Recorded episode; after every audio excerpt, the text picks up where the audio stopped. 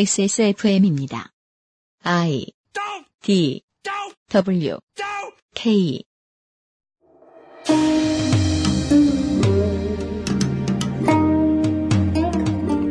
PD는 어린 시절에 뜻도 모르고 의미도 잘 몰랐지만 역사책을 붙들고 있으면 괜히 즐겁고 편안했던 기억이 있습니다.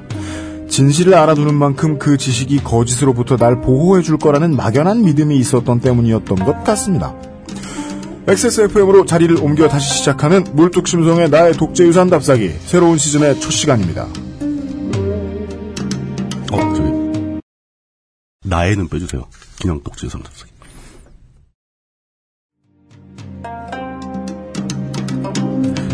물뚝심송의 독재유산 답사기 새로운 시즌의 첫 시간입니다.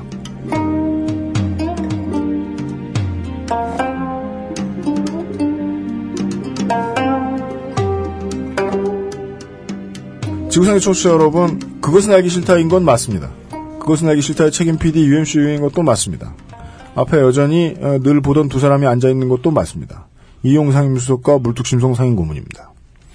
안녕하십니까. 그 독재유산 납사기 안 들어봐서 그런데 어떤 분이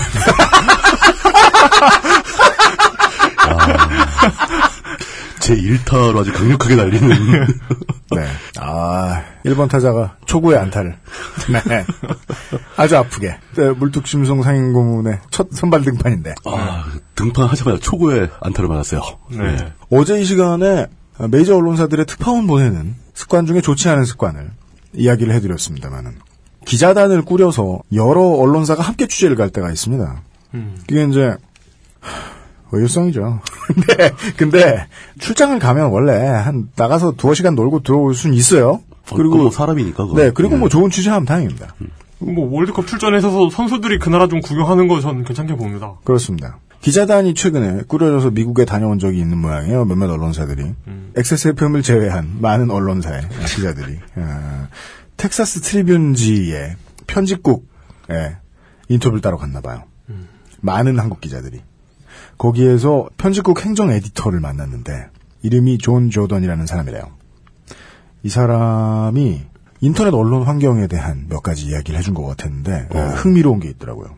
어떤 겁니까? 공론화를 위한 기사 댓글란에 문제가 발생할 경우에, 즉 트롤링이 심해질 경우, 이때 어떻게 하는가? 이런 답이 이제 주요 골자. 언론사는 더 많은 이용자를 보호하고 배려하기 위해서 악성 댓글에 대해서 단호하게 대처를 해야 한다라는 이야기를 하면서요. 그 취재의 대상이 되었던 텍사스 트리뷴이라는 데가 비영리 언론 조합의 형태입니다. 그래서 자발적 기부를 받아요. 이러면은 독자들이 힘이 있기 때문에 그렇죠. 기사마다 토론의 장은 마련이 됩니다. 음. 리플 바닥이 생겨요. 그러면 이제 트롤들이 이렇게 굴러굴러 들어오죠? 폴뭐 씨와 잭 과 씨와. 제기. 잭 씨와 예. 마치 우리 엄마들이 바나나에서 파리가 생겨난다라고 말하는 것처럼 무엇이 먼저인지도 모르게 네. 갑자기 생겨나죠. 어, 아리스토텔레스 시절까지만 해도 그게 정설이었습니다. 자연 자연 발생설. 네, 자연 발생설. 텍사스 트리뷰는 그렇게 운영을 한다는 거예요. 어, SNS 영역이나 댓글 문제 이런 것들 가차없이 경고한 다음에 접근 금지 조치를 한다. 음, 음, 문제가 생기면 트롤링이 생기면 그렇죠. 해당 악성글 작성자 본인의 상당한 해명을 똑바로 하지 않으면 음. 그 유저는 글을 볼 수만 있고 리플을 달 수 없는 금지 상태를 계속해서 유지한다. 그러니까 상당한이라는 게 성의 있고 충실한 해명이라는 거죠. 왜, 그렇죠. 음. 왜 그래야 했는가에 대한. 꾸준 글식의 사과가 아니라. 이래서 내가 미안한 이걸 한, 한 시간에 300개 정도 올리고. 그 표현의 자유를 막는 게 아니냐라는 질문이 따라 나와야죠. 그, 음, 당연히. 네네. 거기에 대해서 그 에디터가 그렇게 얘기했대요. 선을 넘은 사용자 한 명이 여러 명을 침묵시킨다. 이는 여론을 교환하는 공론장을 지키기 위한 장치로 언론은 과감히 악성 사용자를 잘라낼 수 있어야 한다. 음. 라고 답합니다. 네. 이 에디터는 차단한 사용자에 대해서 어른답게 행동하면 차단을 기꺼이 해제해주겠다라고 메일을 보낸답니다. 그러면 이제 답장이 이런 답장이 오죠. 법규. 성인답게 벗어주겠어. 예. 천천히 죽게나. 혹은 뭐 직접 찾아가겠다 이러고 협박하는 경우도 있대요. 그럼 뭐, 영원히 쓰기 금지당하는 거죠. 그러면 정말 이게 와 국가별 문화의 차이를 알겠더라고요. 우리나라로 볼 때 엄청 과감한 답변을 해서요. 간단하다. 괴물은 잘라내야 된다. 음. 그 사람이 괴물이라는 게 아니죠. 음. 그 행동을 괴물로 보고 잘라내야 된다. 이걸 보면서 최근에 뭐 코미디언 분께서 여러 가지 말썽이 되는 언사로 여론의 도마 위에 많이 올랐죠. 그런 느낌은 많이 들더라고요. 실제로 매우 공격적이었고 크게 혼나야 되고 특히나 딱 진심이 드러나는 자리에서 그 정도까지 여성을 비하 편회한 것은 대중을 상대해야 되는 연예인으로서는 시장이 그를 퇴출시켜도 문제는 없다라고 보일 정도라고 생각이 들었습니다. 다만 이제 어떤 상태의 사람들은 심각한 농담을 하지 않는 것이 좋다라는 구분선은 명확한 것이 없습니다. 앞으로도 영원히 명확하지 않을 거예요. 그래서 사회적 합의를 믿어야 되는데 대한민국의 가장 큰 약점이 그거죠. 사회적 합의를 낼 수 있는 선마저 명확하지 않다. 라는 게 문제인 겁니다. 그래서 저는 이게 걱정이 되더라고요. 지금은 잘못 말한 어떤 연예인이 퇴출되게 생겼는데 말을 정말 잘못한. 근데 그 다음번에는 말은 잘못한 거 아닌데 상처받았다고 주장하는 사람들이 나오면 또 어떡하지? 음. 그래서 또 그것도 문제가 되겠네. 예, 아주 판에 박힌 표현인 선의의 희생자가 나오면 어떡하지? 의외로 그런 걱정을 제가 하고 있다는 사실을 발견했습니다. 보편적으로 보기에는 네, 그런 걱정은 약간은 이른 걱정이다. 네, 라고 생각하시는 분들 많을 거예요.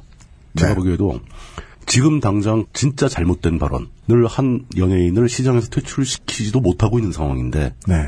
그 다음 단계까지 걱정하는 건 좀 이르다. 이 사람을 퇴출시켜 놓고 나서 해야 할 걱정이다. 아, 네, 아 그런가요? 예, 그런 관점이 있을 수 있죠. 저는 그때 그 사건 보면서 떠오른 게, 뭐, 맞습니다. 그러니까 그 코미디언은 굉장히 심각히 잘못된 발언을 한 게 맞고, 시장에서 버림받는 게 옳은 일처리고요. 네. 그리고 풍자라고 보기에는 어, 네. 그건 풍자 아니에요. 풍자에는 아, 적절한 교양과 대상에 대한 존경심이 깔려 있어야 되는데 음. 전혀 없다는 건 듣는 사람 다 알 수 있었죠. 저는 오히려 한 걸음 더 나가서, 그런 정도의 혐오 발언이라면 이게 헤이트 스피치 증오 발언에 가까운 거기 때문에, 네. 이것을 처리할 수 있는 법 규정이 만들어져야 된다고 생각하는 겁니다.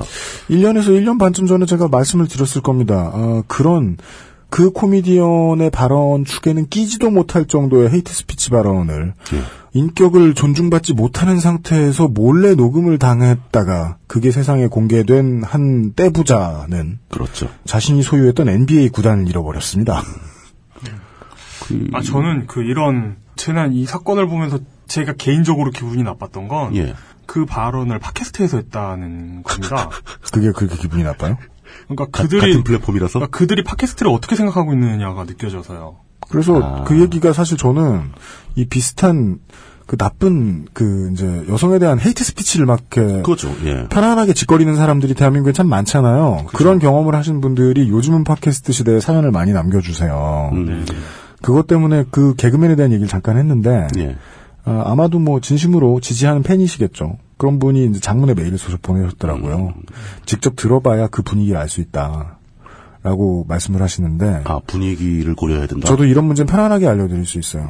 그리고 저 안 듣지도 않았고요. 음, 음. 그 정도 말이 나왔으면 그건 발췌의 문제다 분위기가 어땠다란 말 절대 하면 안 됩니다. 그러니까 잘못 인정되거나 그런 거 아니다. 인정봐줄 상황이 아닙니다. 그냥 지금 버젓이 올라와 있는 그 전에 그 방송은 내려갔더군요. 서버에서 지웠더군요. 최근에 올라와 있는 방송 들어도요. 여전히 뭐 음, 퇴출되어 마땅한 이야기들 계속 하고 있어요. 방송에서 들어보니까. 저것도 있죠. 그러니까 그 차별금지법하고도 관계가 있는데 네. 심지어 우린 차별금지법조차도 제대로 통과를 못 시키고 있어요. 네. 그러니까 뭐 증오 발언, 뭐 헤이트 스피치 이런 거에 대한 법안까지 아직 뭐, 먼 얘기다.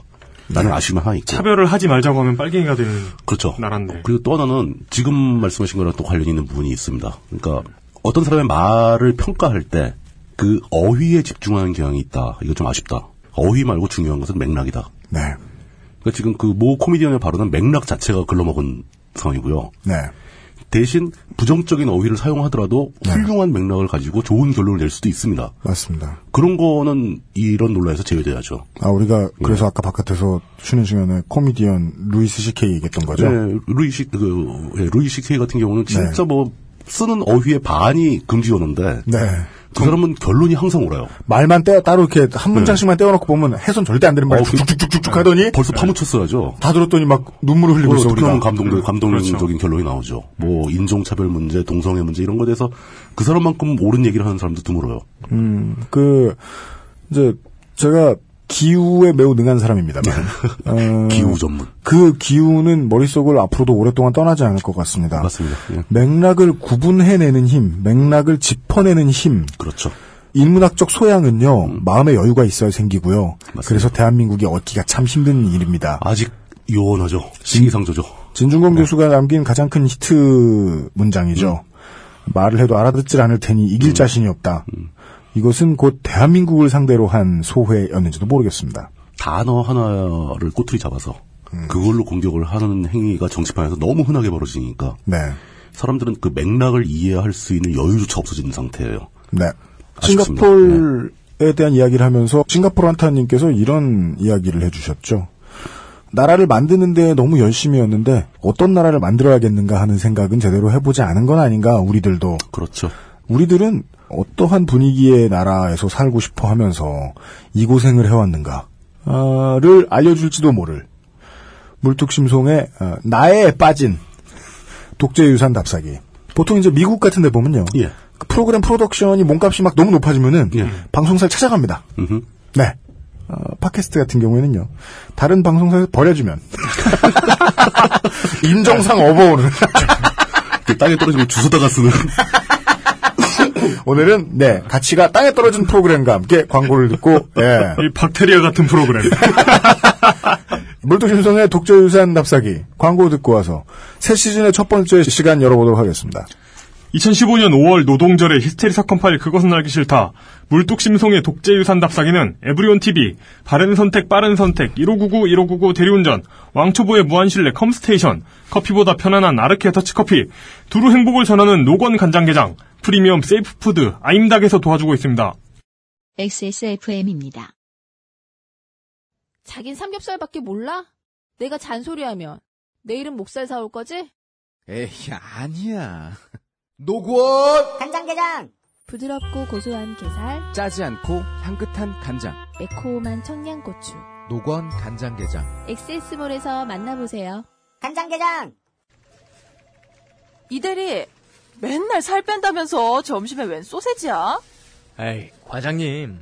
이건 기름지고 짠 마트 소세지가 아니고요. 아임닭 닭가슴살 소세지예요. 어, 이것도 닭가슴살이야? 한 입에 먹기 편하게 생겼네? 아이 참, 과장님. 아임닭 큐브잖아요. 국내산 현미가 들어가서 정말 부드럽고 다이어트에 딱이라고요. 질리지도 않고 먹기도 간편해서 요즘 다이어트 하는 사람들은 다 이거 먹어요. 닭가슴살을 가장 맛있고 간편하게 먹는 법 프리미엄 세이프 푸드 아임닭 냉장 숙성이 필요한 커피란 다시 말하면 냉장고에 넣어두기만 해도 좋은 아르케 더치 커피 커피 아르케닷컴 광고와 생활. 이용의 질, 저의 질책에 힘입어 아임닭에서 XSFM 청취자 회원 자동 가입법을 마련했답니다. 그렇습니다. 이용의 세치 혀가 광고주들을 덜덜 떨게 하고 광고주들은 억울하죠. 이거에 아니 말이- 내가 지금 돈을 내고 이런 욕이나 처먹으려고 이걸 굳이 마련식이나 해야 이게 가능한 아, 일이라는 그렇죠. 얘기죠. 그, 어, 느 시점에서는 좀 받아들여 줘. 좀 받아줄 때가 포용해. 있어야지. 수고했다고 아, 예. 말해줘. 예, 어쨌든 이런 이런 그 피드백이 있다는 건 정말 좋은 겁니다. 아, 또 결국 스스로를 칭찬하는 걸로. 자, 피, 그러니까 피드백이 존재한다는 건 그러니까 참 어, 회사된 생물이 된 그 살아있는 시스템이라는 거죠. 음. 예, 좋은 겁니다. 엑세스몰 아임닭 페이지에 있는 링크를 눌러주시면 그 링크를 타고 들어온 사용자가 회원 가입을 할 때는 XSFM 회원 할인받고 시작하는 회원으로 자동 변경되도록 만들었답니다. 네. 즉 XS몰에 있는 링크를 타고 갔을 때만 그게 가능한 거죠. 아니 진짜, 아니 지금 충분히 힘드셔. 그 이게 최선인 이유를 막 A4 한 장 정도로 설명하셨어요. 내가 그렇게 긴 아니, 그러니까. 편지를 내 광고자한테 받아야겠어. 아 그러니까 그렇게 하 그게 좋은 방법이라고. 왜 왜? 예, 예. 난 그거 아, 그 그렇게 뭐. 뭐라 되는 한거 아니야? 거잖아요. 예. 아, 내가 지금 원래- 너무 광고주 입장에 사로잡혀가지고 이 오늘 원래- 뭘 말하면 혼낼 것 같아 계속. 뭐 단아와 같은 것도 단아와 링크 타고 가면 할인되고 뭐 그런 거 있잖아요. 네, 맞아요, 뭐 맞아요. 그런 그런 거잖아요. 뭐 어, 그런 거예요. 일, 일반적인 건데 뭐 왜 내가 뭐 아니, 왜냐면 바로 안 그럴 순 없냐고 뭐라 그럴 줄 알지. 그 관심법으로 딱 알아봐야지. 그거 참. 네. 아이, 네. 아임닭은 컴퓨터를 쓸 줄 모르는 회사는 아님을 강조합니다. 그렇습니다. 아, 제가 이런 취급을 했나요? 야속하게 느끼면 그렇게 느낄 수도 예. 있어요. 그렇더라도 사람이 답하는 아임닭 카카오톡에 부디 놀라지 마십시오. 그렇습니다. 이거 사람이 답하는 건 좋은 거죠. 예. 그렇다고 외롭다고 말 걸고 이러지 마시고요. 다른 외로운 분들을 위해 양보하세요. 재밌는 이야기 하나 해주세요. 뭐 이런 거. 옛날 옛날에 아임닭으로 삼행시 지어주세요. 안, 심심이가 아닙니다. 자, 아, 그리고 이 광고와 생활 타이밍에 시간 한 30초 남았을 때 덧붙여서 말씀드리죠. 구인 광고. 근데 직원 찾는 게 아니고요. 세무사 찾는 광고. XSFM 세무대인 찾아요. 많은- 손착순 한 명. 아니다. 손착순이면 안 된다. 손착순이면 안 되고 조심해야 돼. 어떤 사람이 올 줄 알고. 세무사가 아닌 사람이 올 네. 아, 한분 뽑는 걸로. 네, 고등어, 뭐, 간, 장인, 뭐, 이, 런 분이 세무대리 했는데 오시면 안 되고. 그, 아, 뽑는다도 아니죠. 이거- 이건 뽑는 게 아니죠. 직원 뭐, 뽑는 게 아니니까. 무예십니다. 예, 계약을, 합- 계약을 합니다라는 거죠. 네네, 세무대리인을 무해십니다. 예. 왜 방송에서 이런 소리 하냐면, 어, 세무대리인 찾으려고 한 몇 군데 돌아다녀봤는데요. 저희가 하는 일에 대해서 설명하는데 계속 실패했어요. 그치. 존나 힘들어. 그게 힘들지. 대체 그게 무슨 일인데 너희들이 돈을 번단 말이냐! 이러면서. 너희들 범죄 집단이냐. 뭐. 그냥 돌려 돌려 문학적으로 마약에 대해 은유하고 있는 거 아니냐.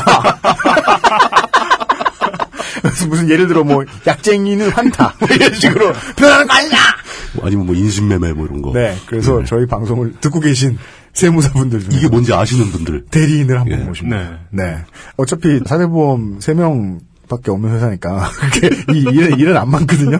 근데 하다 하다 보니까 사장이 자꾸 실패해가지고 결국 어. 예. 아, 진짜 그렇게 몰라요? 아 진짜 너무 힘들어요. 음. 진짜 이건 이건 이거는 안 하던 사람이 하긴 너무 힘든 그 것 같아 저는. 저는 좀 아는데. 네. 그걸 가르쳐 드릴 만큼 알지는 못해요. 그리고 또 엑셀은요 네. 한 번 표가 커지기 시작하죠. 그러면은 작아지고 음. 초심자가 하면 뜨개질이랑 똑같아요. 존나 더러워져. 개지저분. 음, 완전 꼴보기 그게 실과 수업에서 이렇게 10살짜리 아들딸이 해가지고 온 거야. 기쁘게 봤지. 나는 내가 만들어 놓은 엑셀을 보면서 나 죽여버리고 싶단 말이에요. 아, 이 메모는 또 뭐야. 이 메모는 또 뭐야. 수식은 왜 밀렸어. 이, 이런단 말이에요. 두 분은 모르신 거 하나 있을걸요? 지난달에 사대보험료 안 빼고 드렸어요, 월급. 방송을 틈타 겨우 한 번 말하네. 아니, 씨발, 그, 사, 그 사대보험료. 그, 그걸 왜 말을 안 했어요? 어, 어제 알았어. 아니 그 지진하다고 지금 어제 알았어. 내가 수식을 틀렸더라고. 이게 사실 두 달 안 받았는지 몇 달 안 받았는지 나 기억도 안 나. 그것도 몰라. 완전 콩가루 회사야. 세무 대리인 한 분 계십니다. 급하게 필요합니다. 급하게. xsfm25@gmail.com으로 메일을 부탁드립니다. 한국어 가능자. 네, 어, 융숭이 대접하겠습니다. 기장비가 융숭할지는 모르겠습니다.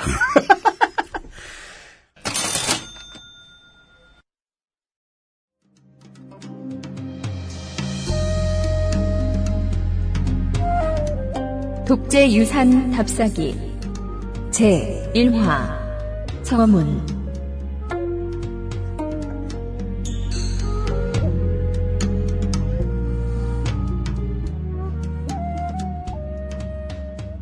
아, 새로운 음악, 같은 호스트, 조금 더 나아진 컨텐츠.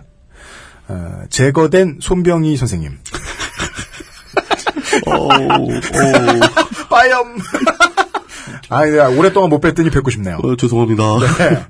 기가 막힌 아, 노잼 콤비로 예, 아, 청취자들의 주목을 전혀 끌지 못했던 제가 그걸 오프라인에서 피드백을 좀 받아봤는데. 네. 콤비가 재미있었다라고 얘기한 사람이 있긴 있어요. 아, 누구십니까? 비율이 현저히 낮습니다. 손병희 선생님 사모님. 아, 넘어가죠. 예. 네, 바뀐 포맷으로 방송국을 옮겨온 물뚝심송의 독재유산 답사기.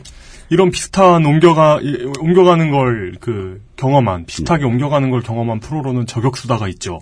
아 그랬어요 그것도? 네 TV 조선으로 갔잖아요 팟캐스트에서. 네.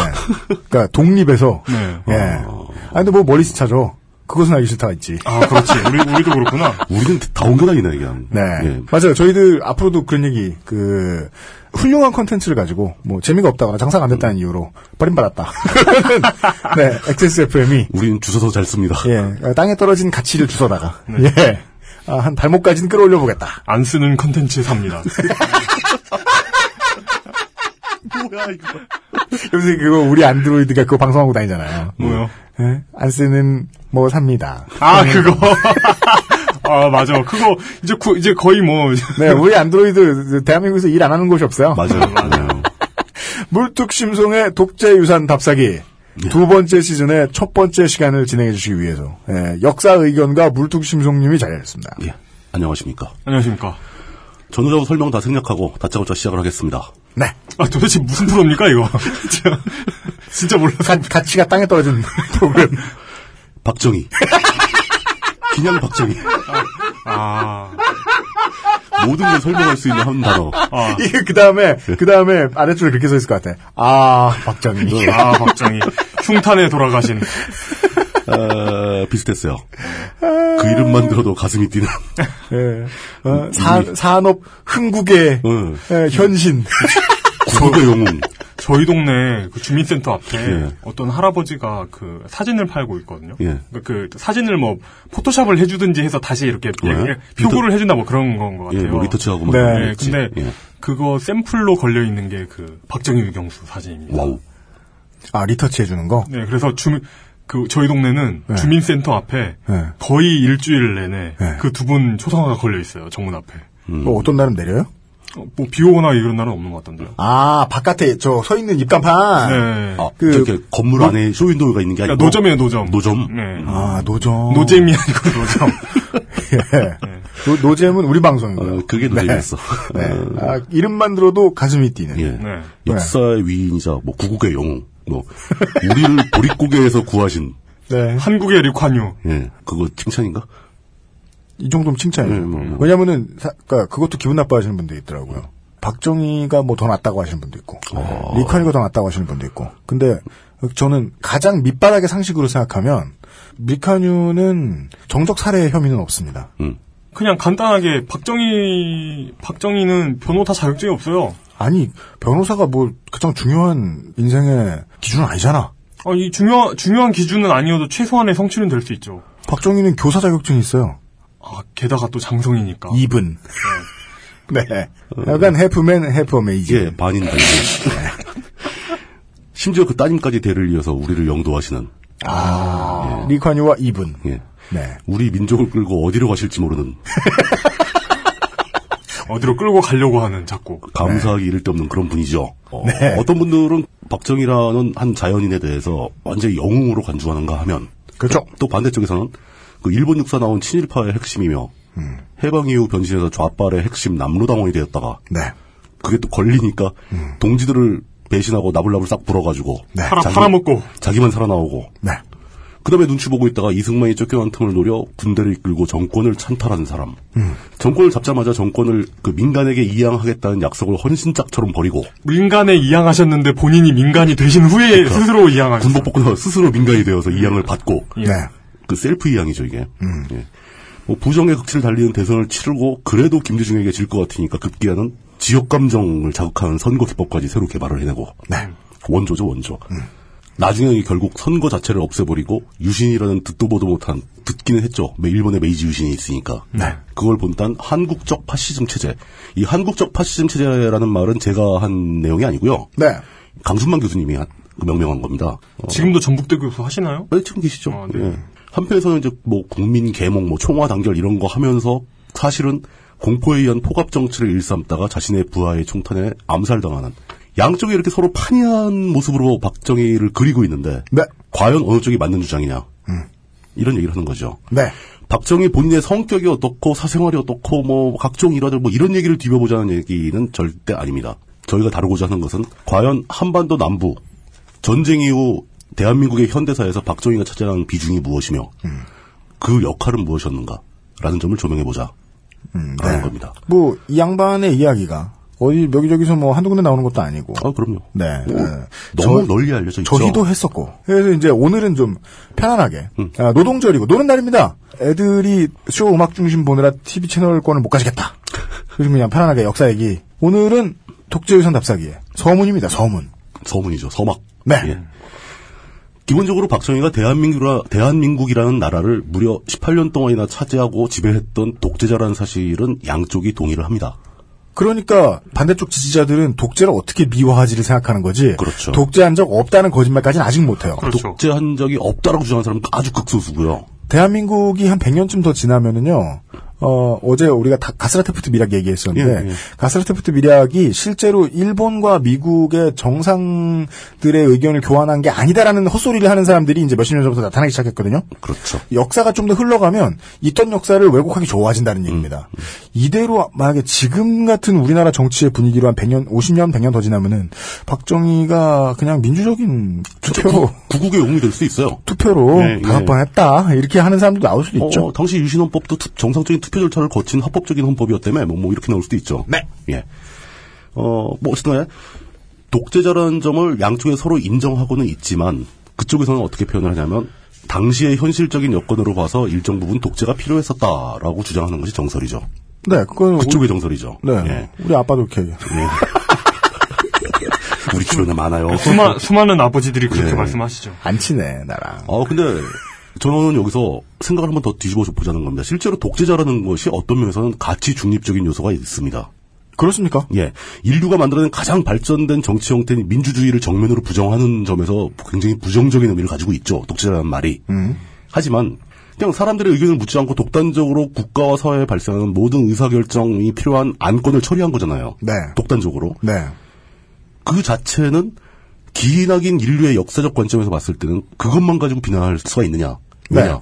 민주주의 정치 체제가 발명되기 이전 단계에서는 모든 인류 사회는 다 독재 체제였거든요. 네. 그 토론하다가 네. 그런 식으로 막히는 거예요. 성군이 있으면 예, 그러니까. 그 사람은 어떻게 일을 했겠느냐. 그러면 이제 사람들의 대화가 토론이 평행선을 긋는 거죠. 아니 그럼 포갑적인 왕은 왜 그럼 그냥 두느냐 이러면서 왕이라는 형태의 지금 우리가 논하는 박정희나 이, 이 정도 수준보다 훨씬 더 강력한 독재적 권력을 가졌던 지도자가 수천 년간 인류 사회는 어느 사회나 존재를 했었어요. 그게 없어지고 민주사회가 된 지 얼마 안 됐는데 음. 네. 그 민주사회의 호우를 쓰고 있지만 독재적인 권력을 휘둘- 휘둘렀다고 해서 그거 자체만 가지고 역사 앞에 죄인이다라고 말하기엔 뭔가 약간 부족한 점이 있습니다. 음. 전 거기에 착안을 하는 거죠. 똑같이 왕정도 마찬가지죠. 왕도 잘한 왕이 있고 못한 왕이 있지 않느냐. 네. 어떻게 할 거냐. 음. 똑같은 얘기죠. 그 독단적인 결정권, 독재자의 권력을 가지고 우리 사회를 어떤 꼴로 만들었는가. 이걸 따져보자는 얘기입니다. 음. 알겠습니다. 보다 현실적이기 위해서 필요한 관점이죠. 물론 독재자이기 때문에 주어져야 할 비난을 하지 말자는 얘기는 아닙니다. 그 비난은 그 비난대로 하고 네. 그 독재적 권력을 가지고 무엇을 했는가를 알면은 좀 더 현실적인 판단을 내릴 수 있지 않을까라는 기대를 해보는 거죠. 알겠습니다. 뭐 쉽게 얘기해서 뭐 독재를 했다는 것 자체가 100점 만점에 벌써 90, 마이너스 90점 먹고 들어가는 거지만 네. 안 그런 분들도 계십니다. 아, 뭐 그럴 수 있죠. 예. 근데 바로 직전에 심지어 독재자 이전에 그 자신을 왕으로 생각했던 대통령이 있었잖아요. 그 사람하고 비교하면 생각이 또 달라질 수도 있겠죠. 그래서 저는 그러고 보면 아시아엔 그런 지도자가 있습니다. 뭐 나라가 많지 않기 때문에 일반화는 그럼요. 어렵습니다만 뭐그 위안 스카이 같은 사람. 네. 아, 그 왕비 어, 미국 프란체스카 씨를 두셨던 네. 어, 그런 경우죠. 그래서 아, 그냥 뭐 너- 너무 복잡하게 생각하지 마십시오. 간단하게 제가 앞으로 어떤 이야기를 할 건지에 대해 서 설명하는 중이고요. 네. 박정희가 사실상 정권을 잡은 1961년부터 암살당하게 되는 1979년 10월 26일까지 이 박정희라는 권력자가 우리 사회에 어떤 일을 해놨는가 이것을 알아보자는 겁니다. 좋습니다. 예. 그러고 나서야 우리는 진심으로 박정희한테 물어볼 수가 있겠죠. 뭐라고요? 도대체 왜 우리한테 이런 짓을 했느냐. 아하. 네. 거기 접근 방법으로 이제 여러 가지 방법을 생각해봤는데 현실적으로 이해하기 쉬운 방법을 택한 겁니다. 박정희가 만들어 놓은 흔적들 그게 좋은 흔적이건 나쁜 흔적이건 상관없이 거대하고 작고 차이 관계없이 그 흔적들을 지리적으로 현장감 있게 접근을 해보자. 이 흔적이 만들어지기까지 어떤 일이 있었는가. 그리고 박정희는 어떤 일을 한 것이며 우리 사회는 어떤 일을 당했는가. 네. 이런 것을 돌아다니면서 전국을 다니면서 한번 따져보자. 아, 네. 독재 유산을 구경 다녀보는 거예요. 이 그 이전에는 이제 이런 설명들이 대부분 시간 순으로 돼 있거나 뭐 이렇게 진행이 되잖아요. 네. 그게 좀 식상하더라고요. 아 그럼 지역 순이에요? 지역도 랜덤 순입니다. 막 메뚜기처럼 이리 뛰고 저리 뛰고. 그럼 아무 순서도 아니네요. 어제 마음이죠. 정말 콘텐츠의 가치는 땅에 떨어져 있는 것이 맞다. 네. 아. 왜 국민 TV가 이 프로그램을 버렸는지 알겠다. 구- 국민 TV가 예, 요새, 요새 합리적인 선택을 네. 어 이럴 수가. 지리적으로 실제로 돌아다니면서 취재를 했고요. 아, 또 예. 앞으로 더 할 거고. 어, 진짜요? 네. 예. 물뚱님이 막 돌아다니면서 취재를 했다고 하시니까 왠지 낚시터 위주로. 그러니까. 물가를 따라서, 예. 예. 이곳에 가면 박정희의 이런 흔적이 있는데 여기선 가물치가 잘 잡히고 뭐 이런, 이런 식으로. 어, 떡밥이 잘 먹히고. 박정희가 이런 이런 공사를 해놓은 이후에 네. 20년 후부터는 베스가 많이 늘어나기 시작했는데 우연일까? 네. 대자는 어, 알아온 결과물들을 청취자 여러분과 공유할 생각인데. 네. 가치 판단 없이 음. 그냥 그대로 설명을 드리겠습니다. 네, 알겠습니다. 굳이 한다면 양측의 의견을 정리해서 알려드리는 건 하겠습니다. 대립하고 있는 의견을. 아, 네네, 그렇죠. 예. 그렇게 양쪽에 대립되고 있는 견해를 소개하고 그 견해의 문제점들에 대해서도 판단해 볼 수 있겠죠. 음. 이렇게 해나가면서 우리 모두가 각자의 견해를 세워나갈 수 있도록 음. 그리고 최종적인 판단은 청취자 여러분 개인 개인이 스스로 내릴 수 있도록 음. 이렇게 만드는 아주 무책임한 방송이죠. 그렇죠. 저희는 책임 안 집니다. 네. 바닥이라니까요. 저희는 기자회견 이런 거 안 합니다. 네. 아, 수- 네. 손병희 선배님, 아, 좋으시겠어요? 속 시원하게. 자, 이렇게 그 전국 각지를 메뚜기처럼 이리저리 뛰어다니기 전에 네. 그걸 이해하려면 기본적으로 박정희의 이력서 정도는 한번 알아보고 가야 되겠죠. 아, 예, 뭐, 많이 나와 있습니다만, 예, 예. 돌아가시지 말라고 원스톱으로 짧게. 예. 네. 그, 뭐, 많이들 아실 거예요. 아실 건데, 모르는 내용도 많고, 뜻밖의 얘기해보면은, 사이사이 빼먹고 하시는 분도 굉장히 많고요. 음. 또, 그리고, 과도하게, 아직 입증되지 않은 사실도 사실로 믿고 계시는 분도 많고, 아, 네, 그렇죠. 예. 그런 것도 경계해야 될 문제죠. 이게 왜 과도한지에 대해서 또 이따 물동님도 예. 말씀을 해주시겠지만, 교차 검증이란 말은 쉽게 쓸 수 있는 어휘는 아니에요. 굉장히 힘든 일입니다. 그냥 문서로만 남아 있으면 그 실제로 의견이 대립되고 있는 양자가 정확히 어디 위치에 있는지 알 수 없거든요. 그렇죠. 그것도 헷갈리는 그래서 뭐 거죠. 문서로만 남아 있으면 보통 많은 문서를 봐야 되는 게 아니에요. 그리고- 네. 래서 내가 여기에서 무슨 문서를 봤다, 저기에서 무슨 문서를 봤다. 그러므로 확실해서 말한 건데 왜 그래? 이렇게 하시면 안 돼. 그거 안 되죠. 어. 왜냐, 그 문서도 원어부댐에 불과하거든요. 네, 더 신중해야 하겠다. 음. 네. 예. 그리고 이게 벌써 시점이 좀 과장 못하면 거의 근 100년 이전 얘기들이죠. 아, 그렇죠. 예. 네. 100년? 뭐 짧게 보면 50년 그 박정희가 네. 뭐 만주 군관학교 다니던 시절만 따져도 뭐 그렇죠. 100년 돼가네요. 30년 길게 보면 80년 전 90년 네, 막 태어난 그런 걸로 잡으면 올해가 이제 98년 됐습니다. 그렇죠. 거의 네. 거의 100년이죠. 네. 이거 마무리하게 되면 100주년 기념식 하나 보다. 그럴 수 있겠습니다. 어 그렇게 박정희 이력서를 훑어가면서 네. 사이사이 문제가 되는 논란거리들 뭐 네. 그리고 오해하기 쉬운 문제들 이런 걸 봐- 조금 바라져 보고 네. 박정희라는 사람이 어떤 사람인가를 일단 한번 훑어보는 것으로 음. 서막을 대신하고, 대신하고자 합니다. 네. 서문의 서론을 들었고요. 예. 저희들은 어, 국민 TV에서도요. 그 나의 독재 유산 답사기 시절에도요. 광고 있었어요? 음, 있었어요. 어, 진짜? 어, 그럼. 시작할 때 광고 나오고, 끝날 때 광고 나오고, 그래요. 아, 그렇구나. 예, 그, 그거 이것저것 빼고 나면은. 제가 큰 실례를. 예. 일주일에 한 시간인데, 원래. 네. 어, 실제 방송 시간 40분 정도. 와, 아, 되게 소프트하다. 소프트하다, 소프트하다, 어. 그래서 진짜. 내용을 좀 디테일하게 갈 수가 없었던 거죠, 그때는. 아, 진짜요? 예. 아, 그래서 불만을 제기하시다가 쫓겨나셨군요. 쫓겨난 거 아니니까. 박정희! 이렇게 외치다가. 더 길게! 네. 아, 서문의 서론을 들은 바, 그 아실에서는 좀 더 빈번한 광고 시간입니다. 예. 어, 예. 1분 안에 돌아와서, 아, 박정희 이력서. 시작해보죠. 안녕하십니까. XSFM입니다. 안녕하세요. 하루에 200km 이상을 운전하는 컴스테이션의 이경식입니다. 정해진 사양의 PC를 판매한다는 건 원칙적으로 판매자가 사용자층을 예상해 최선의 가격으로 최고의 퍼포먼스를 보여주는 부품을 골라드리는 큐레이션에 가깝습니다. 하지만 여러분은 혹시 재고 밀어내기는 아닐까 걱정하실 수도 있겠지요. 컴스테이션이 하면 다릅니다. 기초 사무용 PC가 29만 6천원, 탄탄한 기본 사양의 게이밍 PC가 70만 3천원, 옵션도 원하시는 대로 바꾸고 추가하실 수 있습니다. 011-892-5568번으로 지금 전화 주십시오. 컴스테이션은 조용한 형제들과 함께합니다. 아니, 애 어린이집 배정받은 날이면 충분히 특별한 거 아니야? 뭐 맛있는 거 없어? 오케이. 노곤 간장게장 부드럽고 고소한 게살, 짜지 않고 향긋한 간장. 매콤한 청양고추.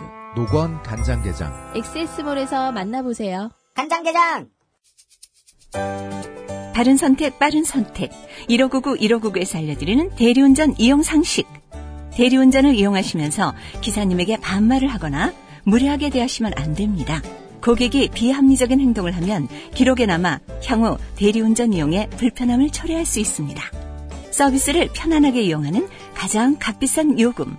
당신의 에티켓입니다. 바른 선택, 빠른 선택.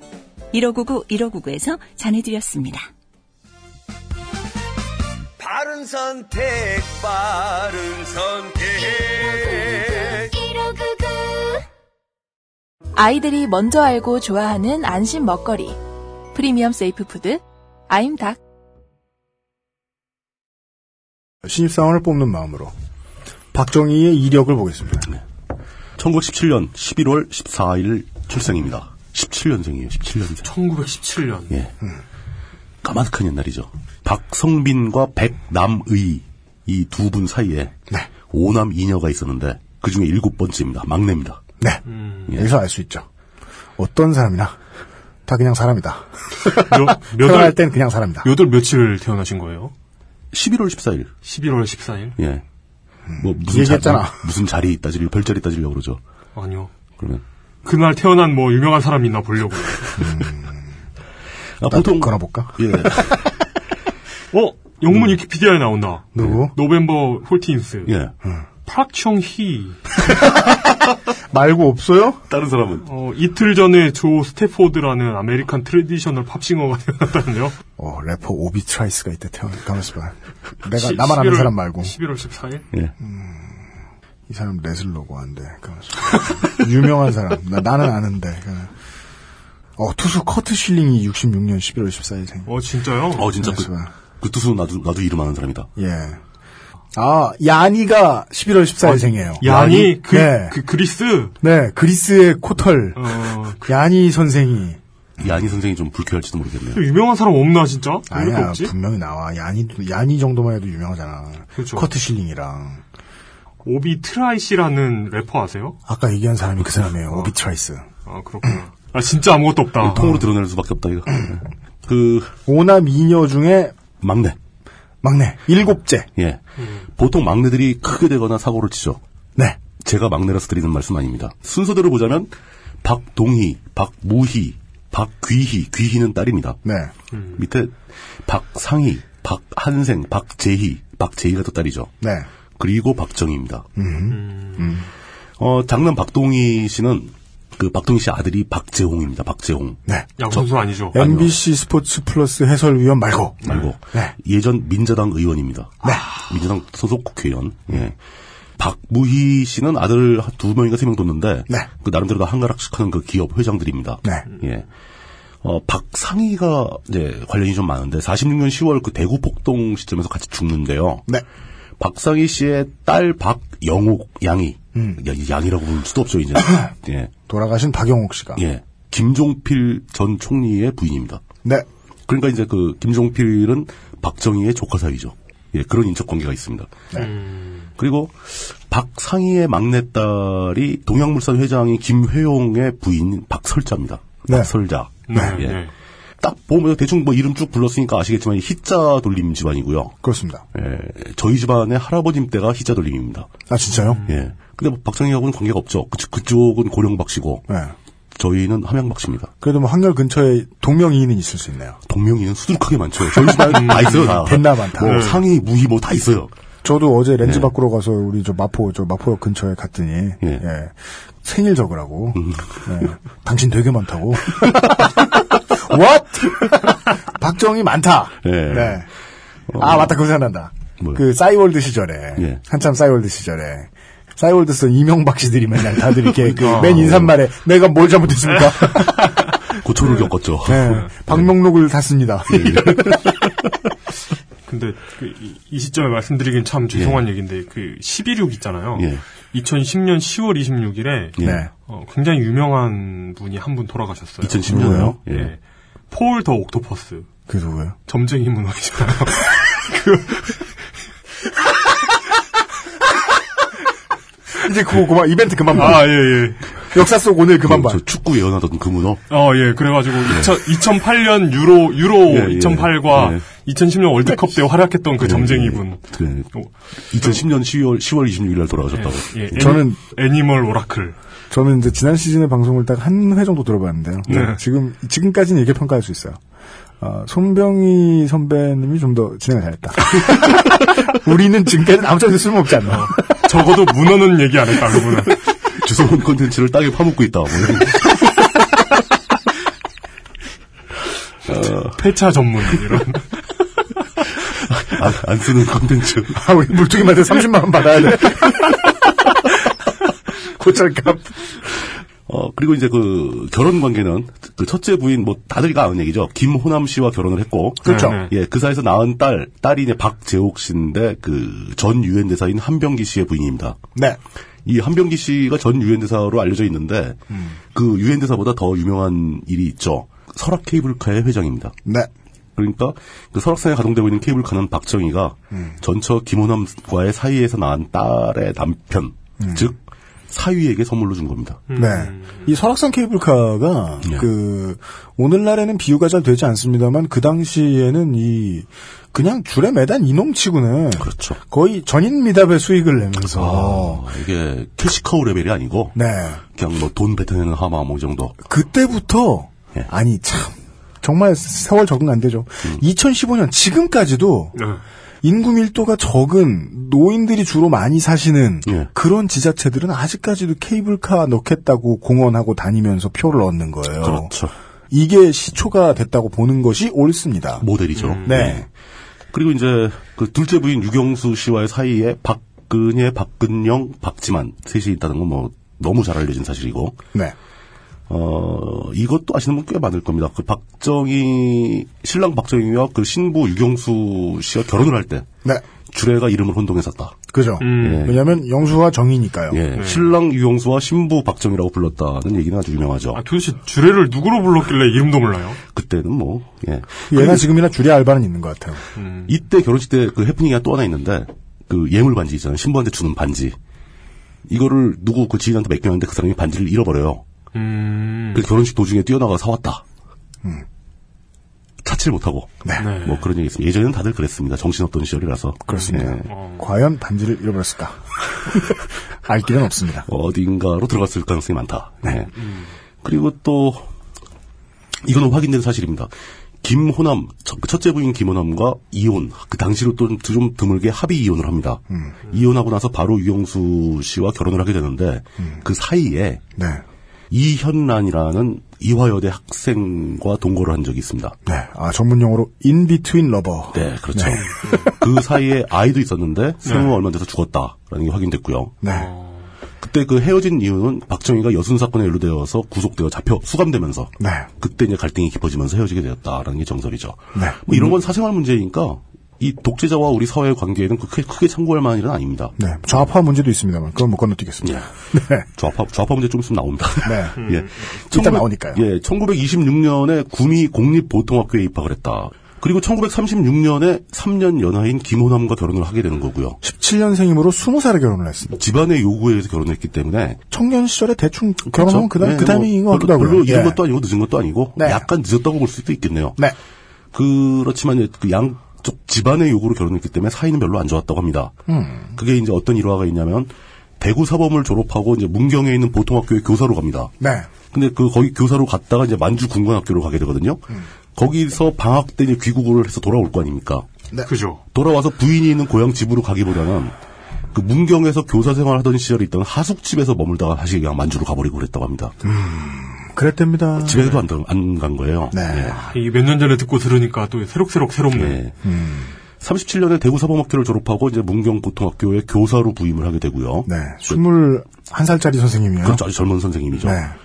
그리고 37년에 그해 장녀 재옥 아까 얘기한 박재옥 씨가 출생을 네. 하죠. 김호남과의 에, 사이에서 네, 예, 사이에서 그죠. 케이블카 사장님 한병기 씨 그렇죠. 그리고 38년에 부친 박성빈 씨가 사망을 하게 되는데 그 직후에 40년에 만주 국- 육군 군관학교 제2기로 입학을 하게 됩니다. 네. 일본군이 됩니다. 음. 예, 일본 공식인 일본군이 되기 위한 학교에 음. 네. 간 거죠. 일본군 생도가 됩니다. 예, 예. 그게 이제 정확하게 만주에 있는 신경 군관학교라고 하는 건데 네. 여기를 42년도에 졸업을 해요. 네. 그리고 그 다음에 일본 육군사관학교에 57기로 편입을 하게 됩니다. 쫄병이 아니고요. 예, 이게 네, 장교입니다. 예, 여기서 이제 슬슬 논란거리가 많이 나오죠. 네. 이때 이제 그 논란거리가 첫 번째 그 만주국 그뭐 신경 군관학교 이런 데 들어가기 전에 이미 박정희가 실제로 그 동북 항일 연군 즉 우리 무장 독립군이죠. 무장 독립군의 주력 부대였던 그 동북 항일 연군을 토벌하는 토벌전에 참전을 했었는가? 음. 라는 문제가 제기된 적이 있습니다. 퀘스천 하나. 예. 이걸 제기한 사람은 그 중국의 조선족 작가인 그 류연산이라는 사람인데요. 네. 신경 공관학교 입학 전에 이미 39년도에 박정희는 대사하 전투라는 당시 그쪽에 있었던 전투에 참여를 했고 음. 조선인 특설부대에 자원 입대를 해서 토벌, 토벌에 참여를 했다. 네. 라고 얘기를 합니다. 그건 이제 조선인들 위해 특설된 부대는 맞는데요. 일본 군사나에 조선인을 토벌을 했을 가능성이 높습니다. 네. 예. 어, 그, 그 조선인 특설부대는 실존하는 부대였고요. 네. 그런데 이게 그 류현선 씨의 주장에 그칩니다. 실제 근거가 없어요. 음. 음. 오히려 다른 것과 많이 좀 배치되는 주장들이 더 많이 나옵니다. 그렇습니까? 예, 일단 그 만주공화국 가기 전에 뭐 조선 토벌 때, 조선 그 독립군을 토벌하는 전투에 참여하지는 않은 걸로 보는 게 옳습니다. 그렇습니까? 예. 이 문제는 나중에 아니 그- 왜요? 미워하고 싶은데. 그게 안 좋은 거예요. 그게. 네. 예. 이 문제를 나중에 그 박근영 씨가 고소를 해요. 누굴 상대로 고소를 하냐면 작가 류현산 씨는 우리나라에 없으니까 네. 그 책을 출판한 출판사 대표인 유현식 씨를 고소를 합니다. 야, 진짜 고소의 범위는 넓구나. 예. 근데 이게 그 이 고소 사건은 끝내 대법에서 무죄 판결이 나옵니다. 네. 근데 여기 이제 이게 또 혼동이 되는 거죠. 네. 그러니까 이렇게 그러니까 이게 사실이 아니다. 박- 그 책의 내용은 박정희가 당시 군관학교 입학 전에 마- 그 조선인 특설부대에 들어가서 그 동북항일연군이라는 독립군부대를 토벌했다. 음. 네. 라는 주장이 담긴 책을 낸 사람을 고소했는데 음. 이게 무죄 판결로 끝나니까 패소한 거잖아요. 아, 예, 그렇죠. 예. 그렇다고 책에 있는 내용이 옳다라는 판결은 아니었어요. 그렇죠. 대법에서 네, 뭐라고 네. 얘기냐면은 아, 어 현대사의 쟁점으로 계속 연구되어야 할 내용일 뿐이다. 아따, 판결 좋다. 멋있죠. 예. 야, 우리나라 짱이다. 그런 판결을 내리면서 그렇기 때문에 연구해야 할 쟁점이기 때문에 이 내용을 가지고 처벌할 수 없다. 그래서 무죄 판결이 나오는 겁니다. 아, 와. 뭐야, 이거? 뭐긴 연구의 자유를 허락해 주는 거죠. 그렇죠. 그 이게 옳다고 볼 수도 있고 아니라고 볼 수도 있다. 이건 학자들이 연구해야 될 내용이지. 이걸로 무슨 명예훼손 뭐 그런 걸로 처벌할 수 없다. 라고 판결을 내린 겁니다. 그러니까 그 법원의 판결은 이 문 주장의 가부를 결정한 거 아니에요. 그렇죠. 예. 그렇죠. 근데 이거를 가지고 무죄 판결을 받았기 때문에 유현선 씨의 주장이 옳다라고 얘기해서 안 된다는 거죠. 아, 누가 그런 바보 소리를 자. 일단 미워하지 않더라고요. 예. 네. 그런 바보 소리는 참 많죠. 네, 많죠. 그것도 반대로 그 박정희가 만주 군관학교에 지원하기 위해서 혈서를 썼다. 라는 것은 사실로 거의 확정이 됐습니다. 그렇습니다. 예. 근데 그게 뭐 심각한 문제가 아니고 당시에 유행이었대요. 진짜요? 네. 예, 트렌드였대요. 뭔 놈의 트렌드가 그래. 그리고 혈서를 쓰라고 권한 당시의 친구의 증언도 있고. 아, 혈서를 쓰라고 박정희에게 권했대요? 예. 야, 그저 그너 거기 입학하려면 혈서장 써야 된다. 그래. 어 그래? 뚝 해서 쓴 거예요. 제 주변에 어른들 그런 거 쓴 분 안 계신데? 그, 그 주변에 어르신 분들이 군관학교에 간 적은 없잖아요. 아니, 그리고 원래 트렌드라는 게 동네마다 달라. 그 동네 트렌드였다? 지역 예. 아, 네, 트렌드였을 그쪽 수도 어른들은 있죠. 뭐 문신을 아. 했다거나. 뭐 문경 트렌드 이런 거. 아니면 뭐 머리카락을 잘라서 봉투에 넣어서 보냈다거나 뭐 이럴 수도 네. 있잖아요. 예. 확실하게 근거로 확인된 것은 이제 그 신경의 군관학교를 졸업할 때 박정희의 성적이 240명 중 수석이었다는 건 사실입니다. 아, 가장 열심히 공부한 일본군 장교 후보생이었다. 그렇죠. 이게 박정희가 대구사범학교에 다닐 때 네. 그때 성적이 굉장히 나빴대요. 대구사범학교. 예, 겨우겨우 근근히 아래쪽에서 겨우겨우 졸업해서 자격을 딴 교사 자격을 딴 건데 사대에서는 공부를 잘 못했다. 예, 뭐, 뭐, 양, 가, 이런 게 많았다고 하더라고요. 네. 그런데 군관학교를 가더니 240명 중에 수석을 해요. 음. 적성이 맞는 거였겠죠. 그 뭐 다른 이유도 있었겠습니다만은 예, 뭐 여러 가지 뭐 혹은 뭐 있겠죠. 이렇게 예. 그때나 지금이나 다른 게 없어가지고 뭐 이렇게 가르치는 기준이 똑바르지가 않아서 아, 물론 그럴 수 있죠. 예. 출결이 좋고 레포트 내용이 길면 다 A뿔 뭐 이랬는지는 알 수 음. 그건 없습니다만은 뭐 그런 디테일까지는 확인이 불가능하죠. 아니, 뭐, 기준이 뭐였든 간에 어쨌든. 네, 결과적으로 음, 사대에선 죽을 수 없고 사대선 죽을 썼고 네 군간학교에서는 잘 나갔다 음. 전체 수석을 했다. 이런 쩔었다. 얘기죠. 덕분에 만주국, 만주국이라는 게 그 진짜 괴뢰 괴뢰 국가. 네 퍼피 스테이트. 예. 네. 그, 그- 만주국의 황제 푸이로부터 네. 금시계를 하사받죠. 아, 주권을 빼고 압축해놓은 청나라 네 그리고 그 수석 졸업한 위세를 몰아서 육사에 일본 육사에 그 정식 육사죠 이건 거기에 57기로 편입하게 되는 겁니다. 그죠. 예. 생도가 그 후보생이 그걸 했는데 뭐냐 수석을 했는데 그 만주군학교 약간 B급 장교학교인데 거기서 수석을 하니까 육사에 넣어주죠. 네. 육사에 넣어주는 거죠. 그 충분히 가능한 일이죠. 마- 만주와치 에디션을 차고. 그렇지. 그렇죠. 예. 아 그렇구나. 그리고 그렇게 편입한 육사에서도 44년 1944년 4월에 300명 중 3등의 성적으로 졸업을 합니다. 아, 이게 재능이 있네, 그러니까 저는 이쪽에. 함부로 인정은 못 하겠는데 이건 궁금하긴 해요. 예. 그 식민지인 당시의 말로 반도인이라고 하는 그렇죠. 예. 그 출신으로서 이렇게 성적표가 때깔이 이렇게 좋을 수가 있겠는가. 그거를 추정할 수 있는 사실 이제 추정은 여러 가지 가능하겠지만 저는 죽어라고 했다. 네. 아 인간 승리다. 초인적으로 했다. 음. 나는 나는 게 꼭- 가능하고 꼭 예. 일본 제국의 그게 장교가 되어야 된다. 드노필이란다. 예. 해가지고 아예 그냥 이 몸과 마음을 다 바쳐 대동- 최선을 다했을 수 있다. 대동화의 공영을 위해. 난 그게 흔한 일은 아닐 것 아니었을 것 같다. 그리고 또 하나 있어요. 일본도 당시에 말기에 그 뭐 내선 일체를 강조하면서 네. 조선인이라고 해서 크게 차별하지 않았다. 근데 조선인 그러니까 뭐 지금 이제 미국의 이제 인종정책 보면은 조선인 쿼터를 줬겠죠. 네. 쿼터가 있어. 근데 쿼터여도 1등은 안 줘. 어, 그뭐 어, 손가락에 꼽아주진 않죠. 쿼터. 뭔가 대단한 일이 있긴 있었던 모양이다. 그게 본인의 노력이었든. 그렇죠. 네. 예. 그리고 그 이제 일본 육사 57기를 졸업을 하잖아요. 그리고 나서 44년도 7월 달에 4월 달에 졸업을 하고 7월 달에 만주군 보병 제8단에 배속되고 44년 12월 23일이 되어서야 겨우 만주군 소유가 되는 겁니다. 그러니까 실제 장교로 임관하게 된 것은 굉장히 늦었어요. 그렇습니까? 44년 12월. 그리고 임관하고 반년 정도 지나서 광복을 맞게 되는 겁니다. 음. 그 만주군 장교로 뭐 몇 년 동안 활동을 한 게 아니라 네. 한 7개월, 8개월 이 정도 활동을 하게 된 거죠. 봅시다. 그러니까 42년도에 사관학교 생도가 됐으니까 예. 44년도에 졸업을 하게 되는 거고요. 44년에 졸업을 하고 그러면은 예. 3개월 후에 배속이 됐는데 어, 그때 이제 뭐 저런 거였겠죠. 수련 뭐 이런 거겠죠. 네. 예. 그러면 이제 12월 44년 12월에 소위로 임관을 했다. 그러면은 소위 임관짬에 처음에 하는 일은 지금 우리나라 군대가 하고 있는 게 일본군에서 배워온 게 많기 때문에 처음에 그러니까 미국이냐 일본에 배워온 게 예. 많기 때문에 처음에는 그 저 지휘관 보직 받아요. 소대장 받죠. 예, 소대장 봤는데 그러면 소대장이 소위 소대장이 하는 일은요.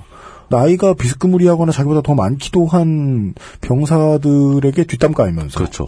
예. 천덕고르, 천덕고르기 돼서 바보노로 밥 혼자 그 먹고. 40, 어. 44년 12월이요? 예. 어, 이 무렵이면 이미 오키나와 전투 하던 때 아니에요? 그러니까 일본이- 아, 오키나와 전투 직전이구나. 일본이 내리막길을 슬슬 접어들 때였죠. 슬슬이 아니라 이 정도면 막장 수준. 아, 그건 이제 가정하기가 어려운 게. 그 만주도 상황이 다르니까. 그것도 그렇고, 조선인들에게는 광복되는 날까지도 그다지. 아, 아 그러니까 네. 그 어, 장교 후보생이나 장교로서의 삶이 네. 우리가 생각하는 평화시 군대하고는 많이 달랐을 많이 수 있다는 다르죠. 거예요. 음. 예, 많이 다르죠. 이미 막장으로 치닫고 있는 군대. 아, 그랬을까요? 그랬죠, 막장인데 이미. 뭐 예측은 뭐 어렵습니다. 네? 이렇게 소위로 임관한 다음에 행적을 놓고 또 논란거리가 어이, 예, 있습니다. 막, 막장이란 말, 아, 막- 막 그러면 안 되는데. 그 어쨌든. 앞- 예, 안 쓰는 게 좋죠. 어쨌든, 예. 예. 이때 그 박정희가 소위로 임관하고 이제 배속받은 그 보병 제8단이라는 곳이 네. 마오저둥의 팔로군 상대역이었어요. 네. 팔로군과 전투 중이었습니다. 네. 이- 이대호 선수가 좋아하는. 팔로, 어. 네. 그래서- 팔로미. 실제로 손이 임관한 다음에 팔로군과의 전투에는 참여한 기록이 나옵니다. 그래서 조갑재 선생 같은 분은 조갑재 선생, 조갑재 씨는 네. 예, 조갑재 대기자님은 네. 팔로군은 중국 공산당이니 조선 독립군과는 아무 연관이 없다라고 주장하기도 합니다. 하지만 실제 동북 지역의 그 팔로군에는 조선 의용군이라는 굉장히 강력한 팔로군 소속 부대가 활동하고 있는데 조선 의용군의 구성원들이 대부분 동북 항일연군 출신이에요. 가끔 조갑재 씨가 저지르는, 예. 어, 일부러 역사의 팩트를 무시하는. 그냥 고의적으로 뭐 그런, 예, 그런 게 행실로 바라봐 주시면 좋겠다. 보병 제8단의 지역 자체가 동만주 열화성이라고 했으니까 그때 박정희는 아마 팔로군 소속의 조선 의용군과 조우해서 전투했을 가능성이 매우 높습니다. 그러나. 그것까지 디테일하게 확증된 것은 아니지만 네. 그이 점에 대해서도 이제 진중권 교수나 성신여대 김명호 교수 등은 그게 맞다. 독립군하고 조우했을 것이다라고 주장을 하죠. 근데 이게 이제 저희가 자꾸 주장이라는 단어를 쓰는 이유는 그 확증이 없기 때문입니다. 전투 끝나고 이게 뭐 점호를 했네 이런 문서라도 있으면 좋거든요. 뭐 어느 부대 근데 사실은 저 그런 걸 그 확인 못했다. 네. 군대 기록은 또 사실 전투에 참여한 기록 같은 경우는 지휘관의 자의적인 기록이 되게 많거든요. 음. 전공을 확 그, 과시하기 위해서 오늘 내가 많이 죽임. 뭐 3천 명 죽임, 근데 알고 보면 20명 죽었고 뭐 네. 이런, 이런 게 많고 수룩하거든요. 그런 문서는 그 진짜 그 영미권이 진짜 잘 남기는 거예요. 아, 그 걔들은 굉장히 정확하게 남기는 그것도 사실 근대에 내려와서 그랬죠. 과거에 십자군 시절에는 안 그랬어요. 그러니까 18세기, 예. 19세기 내려오면 영미권 기록은 진짜 무시무시합니다. 하여간 뭐 현대 일본군은 이런 것은 잘 기록하지 못했거나 혹은 남기지 않았거나 타의에 의해서 없어졌을 가능성이 많다. 그래서 확증이 안 되기 때문에 이런 모든 이야기들이 다 주장으로밖에 남을 수밖에 없다. 네, 알겠습니다. 그 이상은 들어갈 수 없다. 네. 그리고 또 다른 증언들도 있긴 합니다. 네. 그 당시 같은 부대에 근무했던 신현준, 방현철 씨 등이 네. 워딩. 오마이, 예, 오마이뉴스의 취재에서 네. 당시 상황을 구현하기를 저, 설명하기를 토벌 기회가 거의 없었고 박정희는 예 맨날 놀고 술 먹을 기회만 많았다. 이게 토벌 기회가 없었다는 건 이해가 되는데 놀고 술 먹을 기회가 많았다는 건 또 이해 무슨 PX에만 늘 있었다. 뭐 BOQ에만 늘 있었다. 뭐 이런 쪽으로 해석해야 될지. 음. 일본군이 이렇게 보급이 충분하지 않았을 텐데 뭐 어땠을지 잘 모르겠습니다. 근데 네. 우리가 참고삼아 알아둬야 될 것은 이 신현준, 방현철 이 두 사람은 5.16 때에도 박정희와 함께 참여했던 사람들입니다. 네, 그래서 이제 음. 공군의 네. 패턴이 좀 잘못된 게 있는 게 예. 어떤 분들은 박정희만 일본군에 있다가 나온 사람인 줄 아는데 한국군의 예, 원류는 보글보글하죠, 보글보글하죠. 한국군의 원류는 일본 육사, 그 일본 육사가라고 보시는 게 정통성이 거기서 와요. 네. 어, 네. 또 반대쪽 내용. 예. 그러니까, 그러니까 한국 한국 병영 문화 이런데 그 똥군기 잡고 국화 있고 이거 일본 거거든요. 그 저 황군 네. 황군의 전통이죠 그게. 네. 어, 또 반대쪽 증언이 또 있습니다. 작가 문명자 씨가 취재한 내용인데 72년 도쿄에서 박정희의 만주 군관학교 동기생들로부터 받은 증언입니다. 이 증언이 굉장히 유명하죠. 네. 박정희는 온종일 같이 있어도 말 한마디 없는 과묵한 성격이었다. 그런데 내일 조선징 토벌에 나간다 하는 명령만 떨어지면 그렇게 말이 없던 자가 갑자기 요시 하는 거 있죠. 일본 말. 요시 토벌이다 하고 병력같이 고함을 치곤했다. 그래서 우리 일본 생도들은 일본인 생도들은 저거 돈놈 아닌가 하고 음. 그렇죠. 스토커렸다. 군인도 사람이에요. 전쟁 좋아하는 사람 보면 미쳤구나 합니다. 그것도 그 동기들이 보기에도 일본인 동기들이 보기에도 저 네. 조선 놈이 조선 사람 잡으러 간다는데 좋다고 하는 건 돈거 아니냐 뭐 이렇게 얘기를 하더라. 네. 그래서 저도 그 이박사 선생님께서 예. 그 인세클로피디아 오브 뽕짝 뽕짝 대백과 사전 실제로는 폰책이라고 읽혀요. 어 그래요? 네. 폰책? P O N C H A K 그 뽕짝 대백과 사전 앨범을 내셨을 때 들으면서 되게 좋았는데 그 신바 신바람 이박사. 네. 네. 예, 게시판에 어떤 이제 하이텔 쓰는 게 어떤 게시판에 유저분들은 되게 싫어하시는 거예요. 왜냐 이 박사 이분이 일본을 주 무대로 활동을 하시던 분이니까. 예. 그랬죠. 예. 아. 그리고 이게 논스톱 뮤직이란 말이에요, 완전히. 그러다 보면 이렇게 중간에 이게 리듬 바뀔 네. 때 그, 그, 추임새가 들어가잖아요. 음. 이분의 추임새는 언제나 일본 가수답게. 아. 요시예요. 요시, 요시! 뭐 또 안 들어봤어요, 이 박사 노래? 아. 저 어렸을 때 고, 고등학교 때 듣고 안 들어봤어요. 요시는 예, 기억이 잘 안 나는데. 네. 그, 아, 그랬었어요? 예, 네. 그, 요, 요실 너무 많이 한다. 저는 이해가 안 되는 거예요. 아니, 요실 왜, 왜 많이 하는 게 뭐가 안 돼? 얘 많이 하면 뭐가 달라? 근데, 많은 이, 일본 하면 치를 떠시는 분들한테 이 요시, 이 단어는 음. 박정희가 쓰던 말. 그, 그걸로 딱 찍혀있죠. 네. 그냥, 그냥 일본의, 그냥, 뭐랄까, 그 습관적인 그냥 감탄사 같은 거죠. 네. 예. 뭐, 사실 별거 아닙니다. 그리고 이 시절에 박정희의 이름이 바로 다카키 마사오였다. 네. 라는 것은 확증된 사실입니다. 서류상으로도 임- 인증됐어요. 네, 예. 어, 근데 문명자, 아까 얘기한 작가 문명자 씨는 여기서 한 가지를 더 주장을 하는데, 네. 만주 군관학교, 신경 군관학교 시절에는 다카키 마사오가 맞는데, 네. 일본 육사에 들어가면서 오카모토 미노루라는 이름을 썼다. 네. 음. 이건 이제, 3년 전에, 어, 정은현 선생님께서 또 말씀해 주신 적이 있기는 있었는데, 그때는 또, 그렇죠. 이- 오늘 좀 더 자세하게 얘기했어요. 상황을 좀 틀렸을 거예요. 네. 그- 근데 이게 몇몇 증거도 있긴 하지만 공식적으로 확인된 내용은 아닙니다. 이것도. 그러니까 네. 문서로 많이 남아 예. 있어요. 문서로 많이 남아 있는데 확정을 못해요. 확정을 확증할 수 있는 문서를 저희들은 본 적이 없다는 거예요. 그러니까요. 예. 네. 뭐 거기까지 하겠습니다. 그리고 네. 45년도에 해방이 되자마자 박정희는 소속이 바뀝니다. 한국 광복군 제3지대 제1대대 이중대장으로 이 놀라운 생존력. 아니 많은 열심히 이- 이게 보시는 네. TV 열심히 들여다보는 예. 팬들은 말이죠. 맨유에서 맨시티로 넘어가도 저런 매국노가 다 있나 뭐라 그러는데 이게 그 그러니까 그 뭐야 이오지마 전투를 열심히 치렀는데 네, 끝나고 전쟁이 보니까 끝나고 보니까 미군이 됐어. 일, 일본군 일본군 장교 하나가 미군이 돼 있는 거예요. 그렇죠. 이렇게 그, 서로 원수하고 네. 뻑뻑뻑뻑 뛰는 거지. 예. 이렇게 이렇게 제- 이 미군이 몰려올 때 일본군 장교 하나가 자연스럽게 옷을 이렇게 바꿔 입으면서 군복 군복사 바꿔 입고 모자 예. 바꿔 쓰고 같은 방향으로 달려가면 이렇게 잘 헷갈리잖아요. 그게 그래가지고 어 너는 일본인이 아니야 하면은 어 인종차별이다 이러면서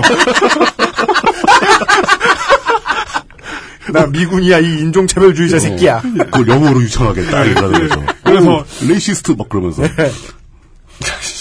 아 근데 이게 당시의 정황을 보면은 그렇게까지 놀랍거나 뭐 대단한 일은 아닌 것 같아요. 왜? 다 왜냐면 그랬다.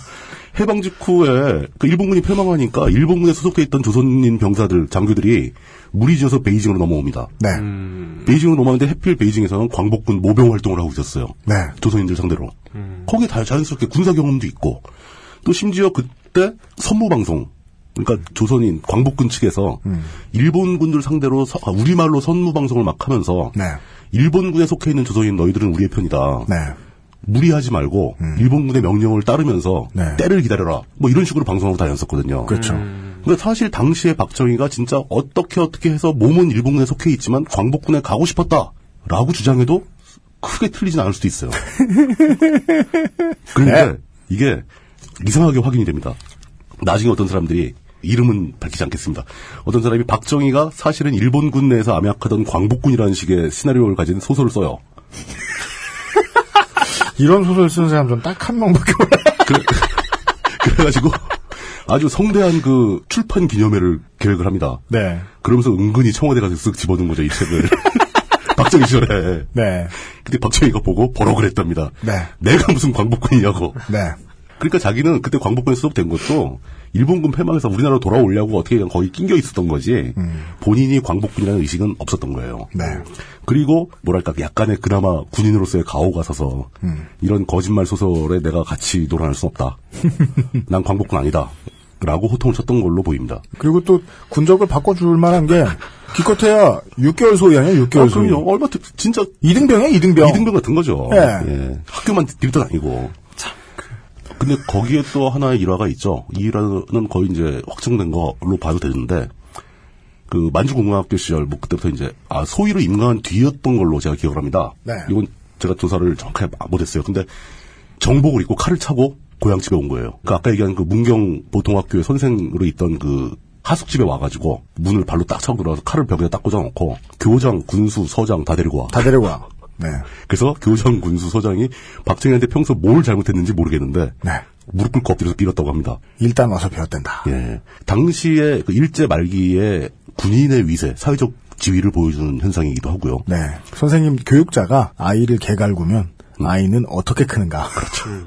잘 알아두셔야겠다. 어, 그런 점에서 박정희가 군관학교에서 수석을 하고 3등을 한 요인이 될 수도 있죠.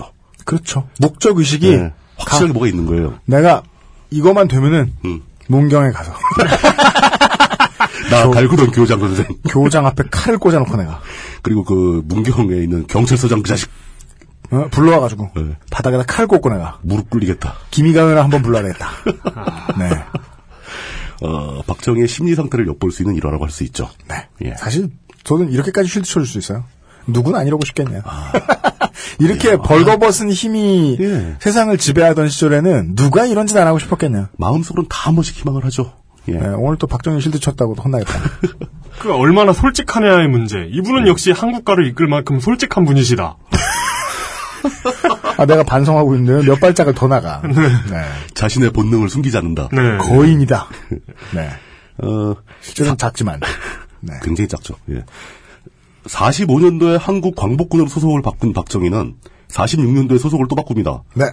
46년 9월 달에 조선 경비사관학교. 이게 육사예요. 네. 네. 육사의 이결의 소속이 전신. 또 바뀐 거죠? 육사의 전신. 예. 육사의 전신이고 그 조선 경비사관학교 제2기생으로 입학을 해버립니다. 네. 그리고 그땐 속성 과정이잖아요. 나라가 이제 막 만들어지는 때니까. 그래서 바로 3개월 후 12월 달에 단기 코스를 마치고 졸업해서 겨울학기 끝내고. 네, 근데 이런 거 되게 많아요, 이때는. 당신도 네, 그랬어요. 네, 네, 그죠, 그죠, 그죠. 뭐 교사도 그렇고 뭐 예. 군인만 이런 게 아니니까. 근데 조선 경비사는 당시에 진짜 이 3개월 코스는 그 당시로서는 최고의 과정이었습니다. 최고의 그렇습니까? 과정이었습니다. 네. 3개월인데. 그러니까 이게 가장 핵심적인 코스였거든요. 야, 3개월 동안 죽도록 하면 뭐, 일꾼이나 가를까 말까. 근데 박정희는 저 많이 했잖아요. 몇 년 동안 다 아, 또 그러네요. 군대 교육 다 받았지 않습니까? 예, 뭐, 나라를 만드는 일이라는 게, 갑자기 만드는 일이라는 게, 그렇게, 예, 그 단기로 경- 뭐가 필요하죠. 경력자기 때문에 또 일본군 정, 정규 소위 출신이니까 맞습니다. 굉장히 좀 유리한 점이 있었겠죠. 300명 중 3등. 예. 그 46년 12월 달에 소위로 임관, 그, 대한민국 육군 소위가 됩니다. 그렇습니다. 예. 세월이 빨리 흐르죠. 광복군 소속으로 귀국한 뒤 국내에 설립된 육사의 전신 조선 경비사에서 단기 과정을 수료하고 이때는 194명 중에 3등으로 졸업합니다. 말 그대로 음. 엘리트 군인. 엘리트 군인이죠. 네. 그리고 무슨 뭐 훈련 계획을 자기가 기획을 하는 공로를 평가받아가지고 중위를 안 거치고 대위로 진급을 합니다. 아따. 그 나라가 혼란일 때를 어떤 사람들이 좋아하는 이유가 있어요. 그렇죠. 음. 막 달리면 뜨거든. 자리가 있거든. 바로 요때쯤해서 46년, 47년 요때쯤 해가지고 그 아까 얘기한 이현란이라는 여성 당시 24살입니다. 여성과 동거를 하는 거죠. 본인이 이제 한뭐 서른 살, 서른한 살쯤의 일입니다. 그렇죠. 네. 어, 여기 이제 그때 우리 국내에서도 군인들의 위세가 상당하던 때입니다. 군 장교라면은 어지간한 뭐. 아, 뭐, 어딜 가나. 네. 어느 나라에 아. 가나. 36년간 그 군사 위주 예, 군국주의 국가에서 살던 사람들의 인식이 쉽게 바뀌지 않죠. 바뀌지 않죠. 그 계급장 달았으면 일단 먹어주죠. 그러다 이제 박정희가 이제 그 생전에 가장 큰 고비를 맞게 되는 겁니다. 48년도에 그 여수 순천 14연대 반란 사건 그 사건에 연루되어 체포가 됐는데 네. 실제로 박정희는 해방 직후에 남로당에 입당을 합니다. 특별히 박정희 본인이 공산주의 사상을 강하게 가지고 있었던 것 같지는 않고요. 어,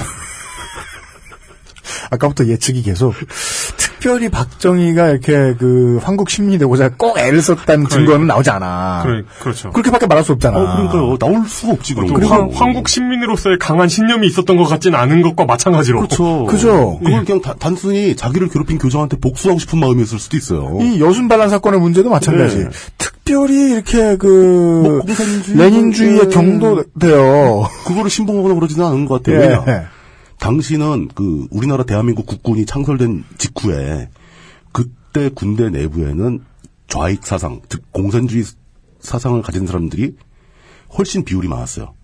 그냥 자신이 뭔가를 앞장서 신념을 가지고 그 신념에 의해서 행동하는 게 아니라 음. 당시 군대 내부의 트렌드를 따랐을 가능성이 높아요. 한 만 명 서 있으면 한 8천 번째쯤 어딘가에 어. 네. 그냥 서 있는. 마, 만약에 이분이 토플 시험을 좀 잘 봤으면 음. 미국 육사에 갔을 수도 있는. 그럴 수도 있죠. 근데 결정적으로 박정희 영어를 잘 못했던 거예요. 네. 그 미군하고 컨택을 잘 못해요. 끝날. 그리고 미군하고 사이가 안 좋은 일화가 몇 번 있어요. 음. 싸우다가 막 징계받을 뻔도 하고. 네. 그래서 그 반란 사건에 연루되어 체포가 되었는데 뭐 이거는 사실이죠. 그때 당시 자기가 알고 있던 동지들의 이름을 다 팔고 자신은 형 집행을 면제받습니다. 감형도 받고 네. 감형받은 형조차 집행을 안 받아요. 음. 바로 그러고 나오는데 그때 이제 당시 계급이 소령이었거든요. 벌써 소령됐어요. 근데 강제로 예편을 당하죠. 이 사건으로 인해서. 그래서 민간인 신분이 됩니다. 민간인 신분이 되어서도 육군 정보국의 문관으로 근무를 하게 됩니다. 뭐 그쪽 사람들 다 서로 알고 막 그랬을 테니까요. 음. 49년도에 모친 백남희 씨가 사망하고 음. 50년도에 한국 전쟁이 발발하니까 네. 이제 또 장교가 부족한 시점이 됐잖아요. 군인이 필요해요. 군인이 필요하죠. 이런 경력자를 썩힐 수 없다. 네. 바로 육군 현역 소령으로 복직을 하게 됩니다. 네.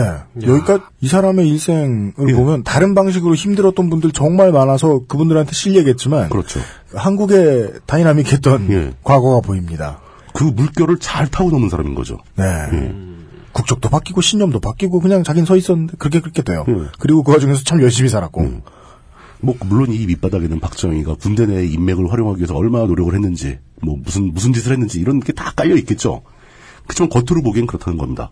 그리고 이제 그러니까 인적 이, 예. 이런, 이런 그 6.25도 그렇고 일제시대도 고난 속에서 돌아가신 분들도 얼마나 많고 거- 그 돌이킬 아, 수 그럼요. 없는 예. 타격을 입은 분들 얼마나 많습니까? 그런데 그 상황에서 자기 인생 얘기하면서 내가 이렇게 고생했는데 음. 독재자가 예. 내가 이렇게 고생했는데 어? 니네 뭐 젊은 놈들 어? 내가 얼마나 고생했는지 니네가 아냐고 이러는 거 보면 예. 어, 정말 소시오패스거나 아. 그런 패턴이 있어요. 그러니까 이렇게 혼란기에는 네. 자신의 신념을 따르는 사람들이 전반적으로 피해를 봅니다. 그리고 신념 없이 생존을 위해 시류에 영합하는 사람들이 성공을 합니다. 네. 그런 사실- 경향성이 있다는 거죠. 뭐, 뭐 언제나 안 그렇습니까만은 뭐더 더 심하다는 거죠. 이런 혼란기에는. 네. 아니 뭐 그냥 그 이건 좀 진리이긴 하죠. 그 신념은 생존을 방해하는 예. 방해하는 거죠. 요인이죠. 예. 네. 그렇지만 누군가 신념을 가지고 있어야 합니다. 그렇긴 예. 그렇습니다. 그게 나만 아니면 된다. 근데 그게 이 사람이라는 증거는 없습니다. 예. 네, 그렇습니다. 아직까지 신념을 발견을 못했어요. 현재까지는. 음. 한국 그 예. 군국주의적 신념, 그, 것도 모르겠어요. 어떤 사회주의자로서의 네. 신념 아무것도 없죠. 저 현재까지 신념을 발견한 적이 없는 거예요. 그 행동 패턴이 너무 확확 바뀌니까. 네. 어, 그리고 이제 인천 상륙 작전 시기에 어떤 보직이 필요해서 그 보직을 맡기 위해 중령으로 진급하게 됩니다. 네. 거기에 또 끼어들어온 거죠. 밴드 오브 브라더스 보시면 갑자기 막 진급하는 군인들을 볼 수 있는데 그게 다 사실입니다. 예. 전쟁 때는. 자리는 필요한데 사람이 없을 때. 네. 막 올, 시- 저, 진급시켜서 끼워 넣어야죠. 육군 본부의 수송 지휘관이 됩니다. 그리고 그때 그, 저, 나중에 유명해지는 장도영 장군이 추천을 음. 해줘가지고. 구사단 참모장까지 진급을 하게 됩니다. 네. 장입니다, 장. 예. 그리고 이제 1950년 이제 전쟁 발발한 뒤에 11월 달에 김호남과 이혼을 하고 12월 달에 유경수와 결혼을 하게 됩니다. 결혼하기 위해서 이혼을 한 거죠. 우리 같은 사람들은 상상할 수 없는 게 한 달 동안 결혼 준비를 하다니. 쩔어. 전쟁통인데. 예식, 예식장 투어만 해도 한 달은 휙 가는데. 아니 스드메 하는데 지금 시간이 얼마 걸리는데 스드메 안 했나 봐. 예. 네. 그리고 전쟁통에 이제 52년에 좀 주목할 만한 사건이 하나 발생하는데 52년도에 군 내부에 이승만 축출 시도가 벌어집니다. 쿠데타 시도가 있었습니다. 시도가 있었죠. 이때 그 축출 시도, 그 쿠데타를 시도한 주동자가 이용문이라는 사람인데요. 네. 박정희가 이용문의 보좌역이었어요. 네. 이때 이미 옆에서 그 쿠를 예행 연습을 한번 해본 거죠. 네. 음. 그래서 이제 그 맛을 아는. 예. 맛있어서 쿠. 네. 근데 이용문의 거사는 실패합니다. 네. 이용문의 거사는 실패했고 이용문은 의문의 비행기 추락 사고로 사망을 하게 됩니다. 아따 무섭죠? 네. 스릴러 분위기죠 갑자기. 그런데 바로 그 직후에 박정희는 준장으로 진급합니다. 뭐지? 이건 내가 왜 웃었는지 알아요? 왜요? 드립을 칠 게 안 떠올라. 그러니까 군 내부에서 네. 쿠를 기획을 하는데 주동자가 있고 보좌관이 있어요. 네. 주동자는 의문의 비행기 사고로 죽는데 네. 이 보좌관은 준장으로 진급을 했어. 네. 급 진급. 예. 네. 여기, 음. 여기까지만 해도 됩니다. 이 얘기는 뭘까요? 이 얘기는 함부로 추측은 못하겠는데 예. 요거 하나 정도 추측할 수 있어요. 예. 혹시 뭐 대통령이나 이랬던 당시 사람들 중에 실권자가 예. 자네는 정직하니 충성심을 높이사. 네, 금도끼와 은도끼를 모두 주겠다. 저는 그건 아니고 준장 정도면 어떻게? 아니면 이런 너, 너 아, 이건- 자네는 진정한 군인이로다. 이건 이건 좀 더 이렇게 중립적으로 표현하자면 예. 그, 그 부대에 있던 사람들로서는 세옹지마죠. 사령관님 돌아가셔서 거- 근심이 많았는데, 우리 참모장님이 승진을 하시니, 다행이다. 그 입장에선 또 처음 생각해 보네요. 네네. 예, 그거 일리가 있네요. 네. 예.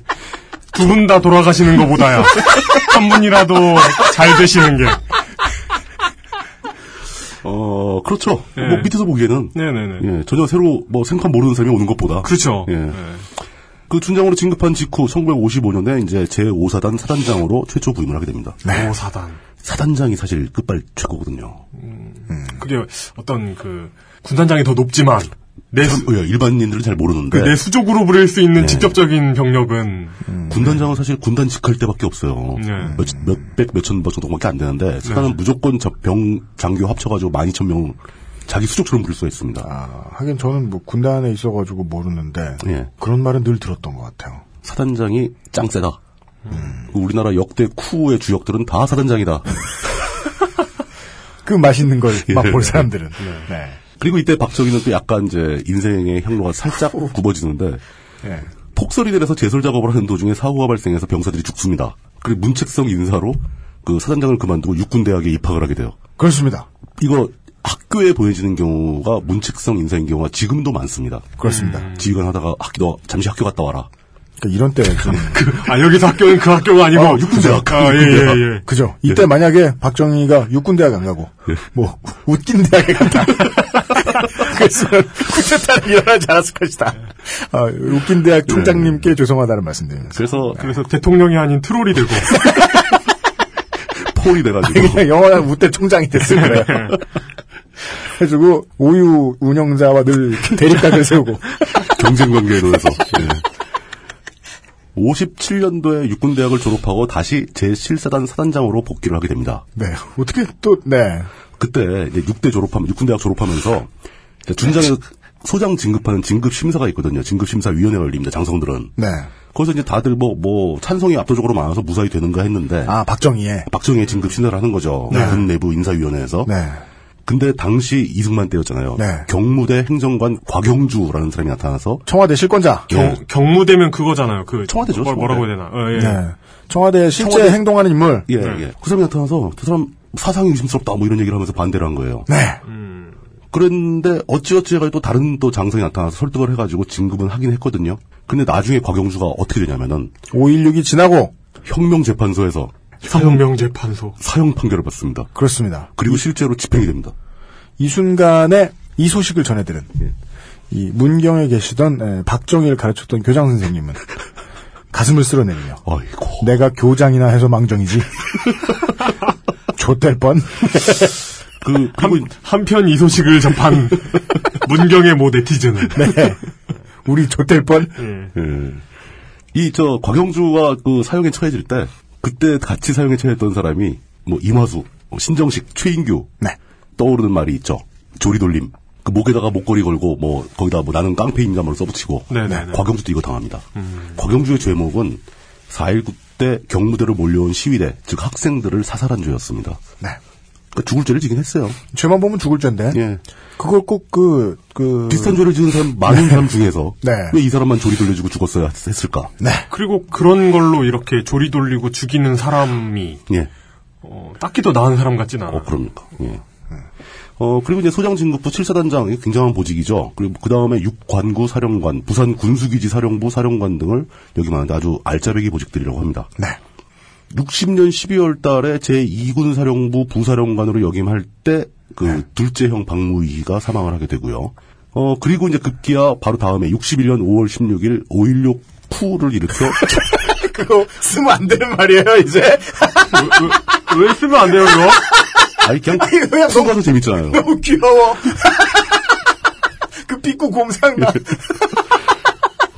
장면 전골 실각, 실각을 시키고요. 실각을 쿠, 시키고. 쿠 하며. 예. 그 주사위는 쿠, 이러며. 그다음에 돌려졌다. 뭐 군사혁명위원회 부의장을 역임하고. 주사위는 쿨려졌다. 네. 쿨해졌다. 네. 어, 국가재건 최고회의로 나중에 개명을 하죠. 어, 그리고 62년도 3월 22일 날 윤보선의 사태로 대통령 권한대행을 하게 되고. 네. 요때쯤에 가지고 이제 박정희가 정계에 입문시키고자 했던 군인들이 두 명 있었죠. 전두환과 차지철입니다. 그렇습니다. 차지철은 그때 그 제안을 받아들여가지고, 박정희의 제안을 받아들여서 국회의원이 됩니다. 네. 그리고 이제 탈모의 끝물에 시달리던 전두환은. 예. 끝까지 고집을 부리면서 군에 남아 있었죠. 그 박정희가 몇 번 더 얘기를 했는데 그때 전두환이 대답한 말이 그 명언집에 꽃이 꼽힐 만한 말입니다. 아직 쪽팔려서 모자를 벗을 수 없습니다. 각하 군대에도 충성스러운 부하가 남아 있어야 하지 않겠습니까? 라는 전두환 말이 이때 나온 말입니다. 네. 그 박정희가 그 말을 듣고 그래 넌 군대에 남아 있어라. 라고 했다고 합니다. 63년도에는 윤보선을 누르고 대통령이 당선되고요. 제한- 대한민국 제5대 대통령이 되죠. 63년도 같은 해, 그, 국제시장 영화 때 많이 나오는 서독의 광부와 간호사를 보내고, 그들의 임금을 담보로 서독에서 그 상업차관 1억 4천만 마르크를 빌려옵니다. 당시 1억 4천만 마르크가 요즘 돈으로 얼마인지 산정을 해봤습니다. 그 산정을 못하고 실패했어요. 얼마인지 모릅니다. 그, 뭐, 그러게, 마르크가 환율이 어떻게 됐었지? 이제 기억- 그 재료 찾기도 힘들어요. 이제. 그것도 기억이 안 나네. 예, 다 바뀌어버리는 바람에. 근데 이제 제가 확인한 수치는 저거죠. 당시 광부와 간- 간호사들이 고국으로 송금하던 매달 송금하던 월급 있죠. 네. 그 월급의 총액이 우리나라 대한민국 남한의 GNP의 2%에 달했다고 합니다. 둘 중 하나죠. 이 사람들이 벌어들이는 돈이 월급이 어마어마해서 어마어마하게 센 거야. 몇천 명? 몇천 명? 몇천 명? 예, 삼천 예. 명? 사천 명? 예. 그 사람들이 가서 그 사람들이 다 한 사람 한 사람 막 프리미어 리그나 뭐 NBA, NFL 이런 데 가서 가장 중요한 역할을 맡은 게 아닌 이상 나라가 엄청 못 살았을 것이다. 둘 중에 하나. GNP가 아주 작거나. 네. 그러죠. 아주 형편없었던 거죠. 그들이 예. 버는 돈이 아주 많거나. 예. 그 다음에 이제 65년도에 또 역사적인 그 한일협정 타결 문제가 있었죠. 이 문제가 얼마나 심각했냐면 이거- 이거 역시 박정희 시대를 관통하는 중요한 주제 중에 하나인데 이 문제의 심각성을 입증해주는 사건이 있습니다. 당시 고려대학교 학생 신분으로 이 한일협정 반대 시위에 참가한 분이 어맹뿌 그 사진이 아직도 널리 퍼져 있죠. 네. 그 한복 같은 죄수복 입고 법정에 앉아 있는 사진. 물론 그 문제에 대해서도 의문을 제기하시는 분이 많, 많습니다. 예. 이 사람이 잠깐 감옥에 갔다 오더니 예. 왜 이렇게 빠른 시- 순식간에 인생이 승승장구했느냐. 아.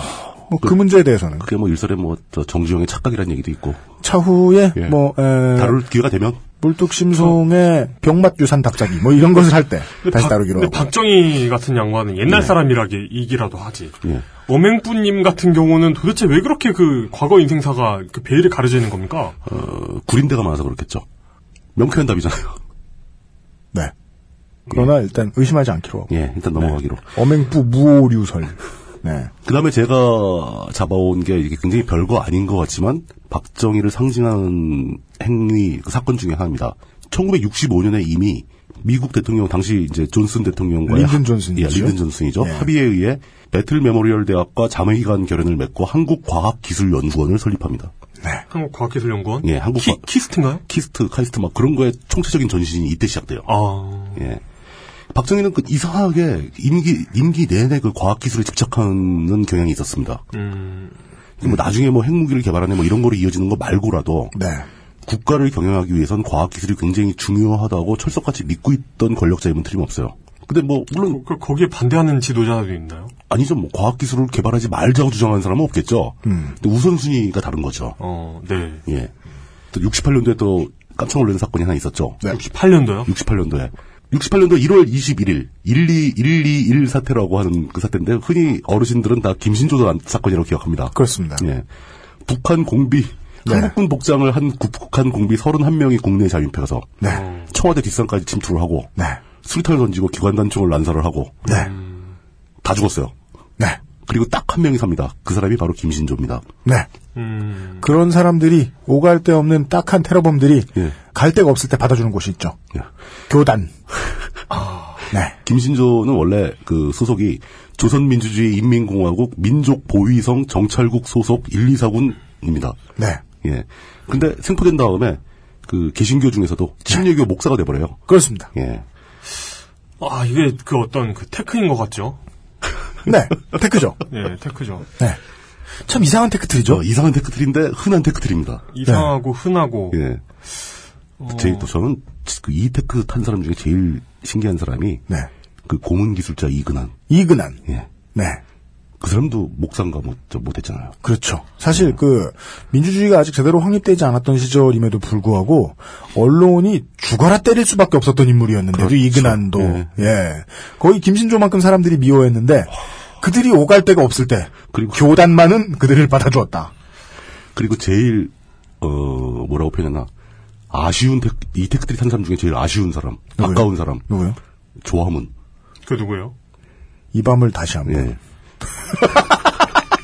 조화문 씨. 조화문 씨가 어 상당히 비대해지신 과 동시에 이 테크트리 타서 목사님이 되셨어요. 아니 그게 무슨 국가의 큰 손해를 이 밤을 다시 한 번이 그렇게 국가의 국위의 해로운 아니, 건 난 아니었어요. 조- 조화문의 노래를 되게 좋아하는 사람으로서. 예, 눈 오는 밤 이런 노래들이. 예, 좋아요. 근데 그러나 그 테크트리는 좋지 않다. 예. 왜 그 테크트리를 가버렸는지. 교인 테크트리는. 예. 아. 뭐 저 찬송은 잘하시겠죠. 그, 근데 그, 참. 예. 이근한 같은 분이 이렇게 고문하고 있을 때. 예. 사실 그 대부분의 기독교 교단은 침묵하지 않았습니까? 침묵하죠. 근데 그러다가 목사를 준다는 건 두 가지잖아요. 음. 이 사람이 나쁜 짓을 할 때는 나쁜 짓을 한 것을 용서하거나 크게 그렇죠. 예. 용서하거나 아니면 그 나쁜 짓 했던 걸 어떤 그 종교적인 후행의 과정으로 인식하는 거잖아요. 그럴 수 있죠. 예. 뭡니까 이게? 아 그렇습니다. 오늘은 뭐 박정희 얘기는 날- 하는 날이니까 다시 돌아오죠. 네. 1968년 1월 21일 예. 이때 미군의 B-52 폭격기가 예. 핵폭탄 네 발을 장착하고 그린란드에 추락했었다고 하네요. 그런 사건이 있었죠. 그러니까 68년도엔 큰 일이 많이 생겼어요. 물뚝심송 탄생을 비롯한. 예, 비롯해서. 네. 하등 상서롭지 못한 일들이. 예. 그러고 보니 68년도 1월 21일이면은 그 제 어머님께서 만삭이셨군요. 아. 69년. 근데 그 유명한 삼성기원 한 해고요.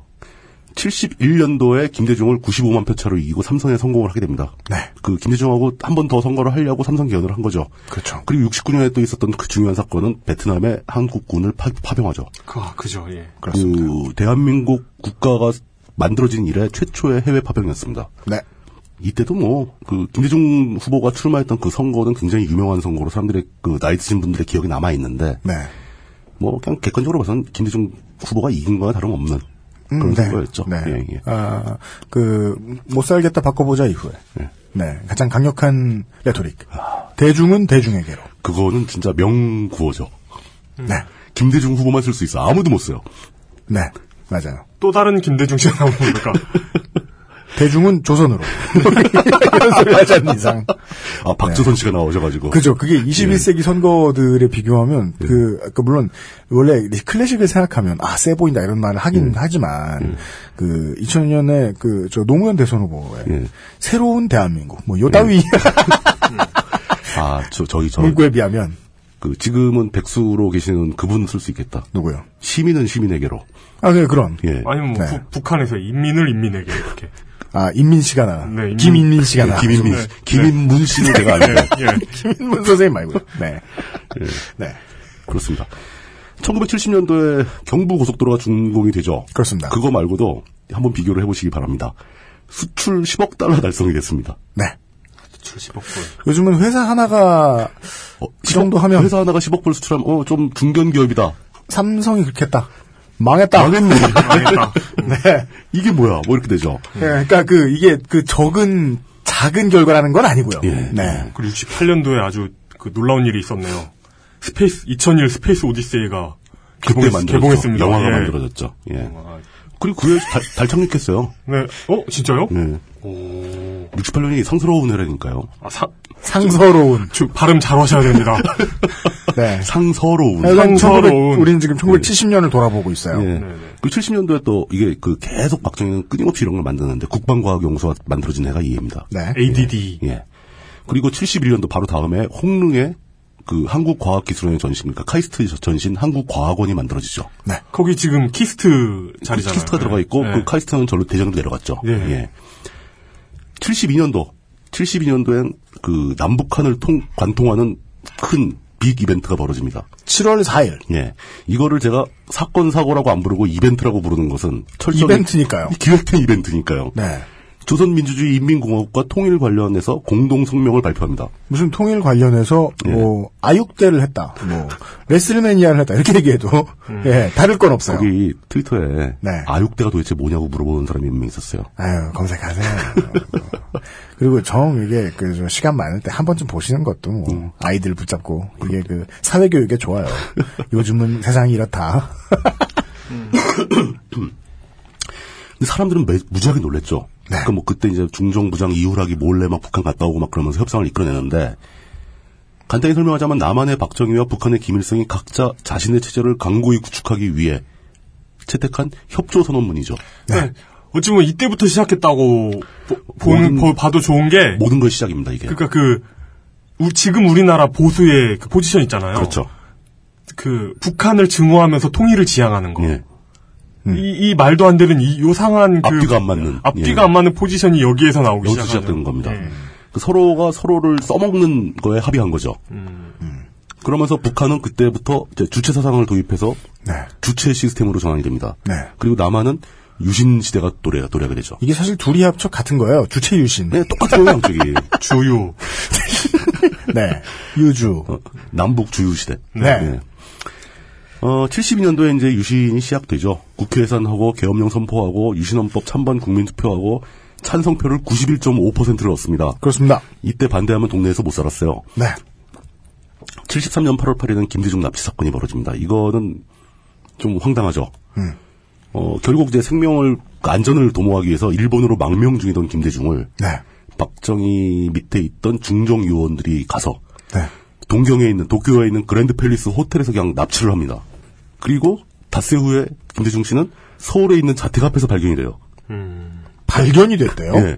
여권도 없이 비행기표도 없이 그냥 그 무료 귀국 서비스를 가동한 거죠. 얘기가 무성하죠. 그 배에 태워갖고 강제로 배에 납치해서 배에 태워갖고 오면서 김대중 씨는 살았을 때 그런 증언을 했죠. 배에 태우자마자 다리에 무게추를 달았다. 그 현해탄 바다에 넣겠다. 네.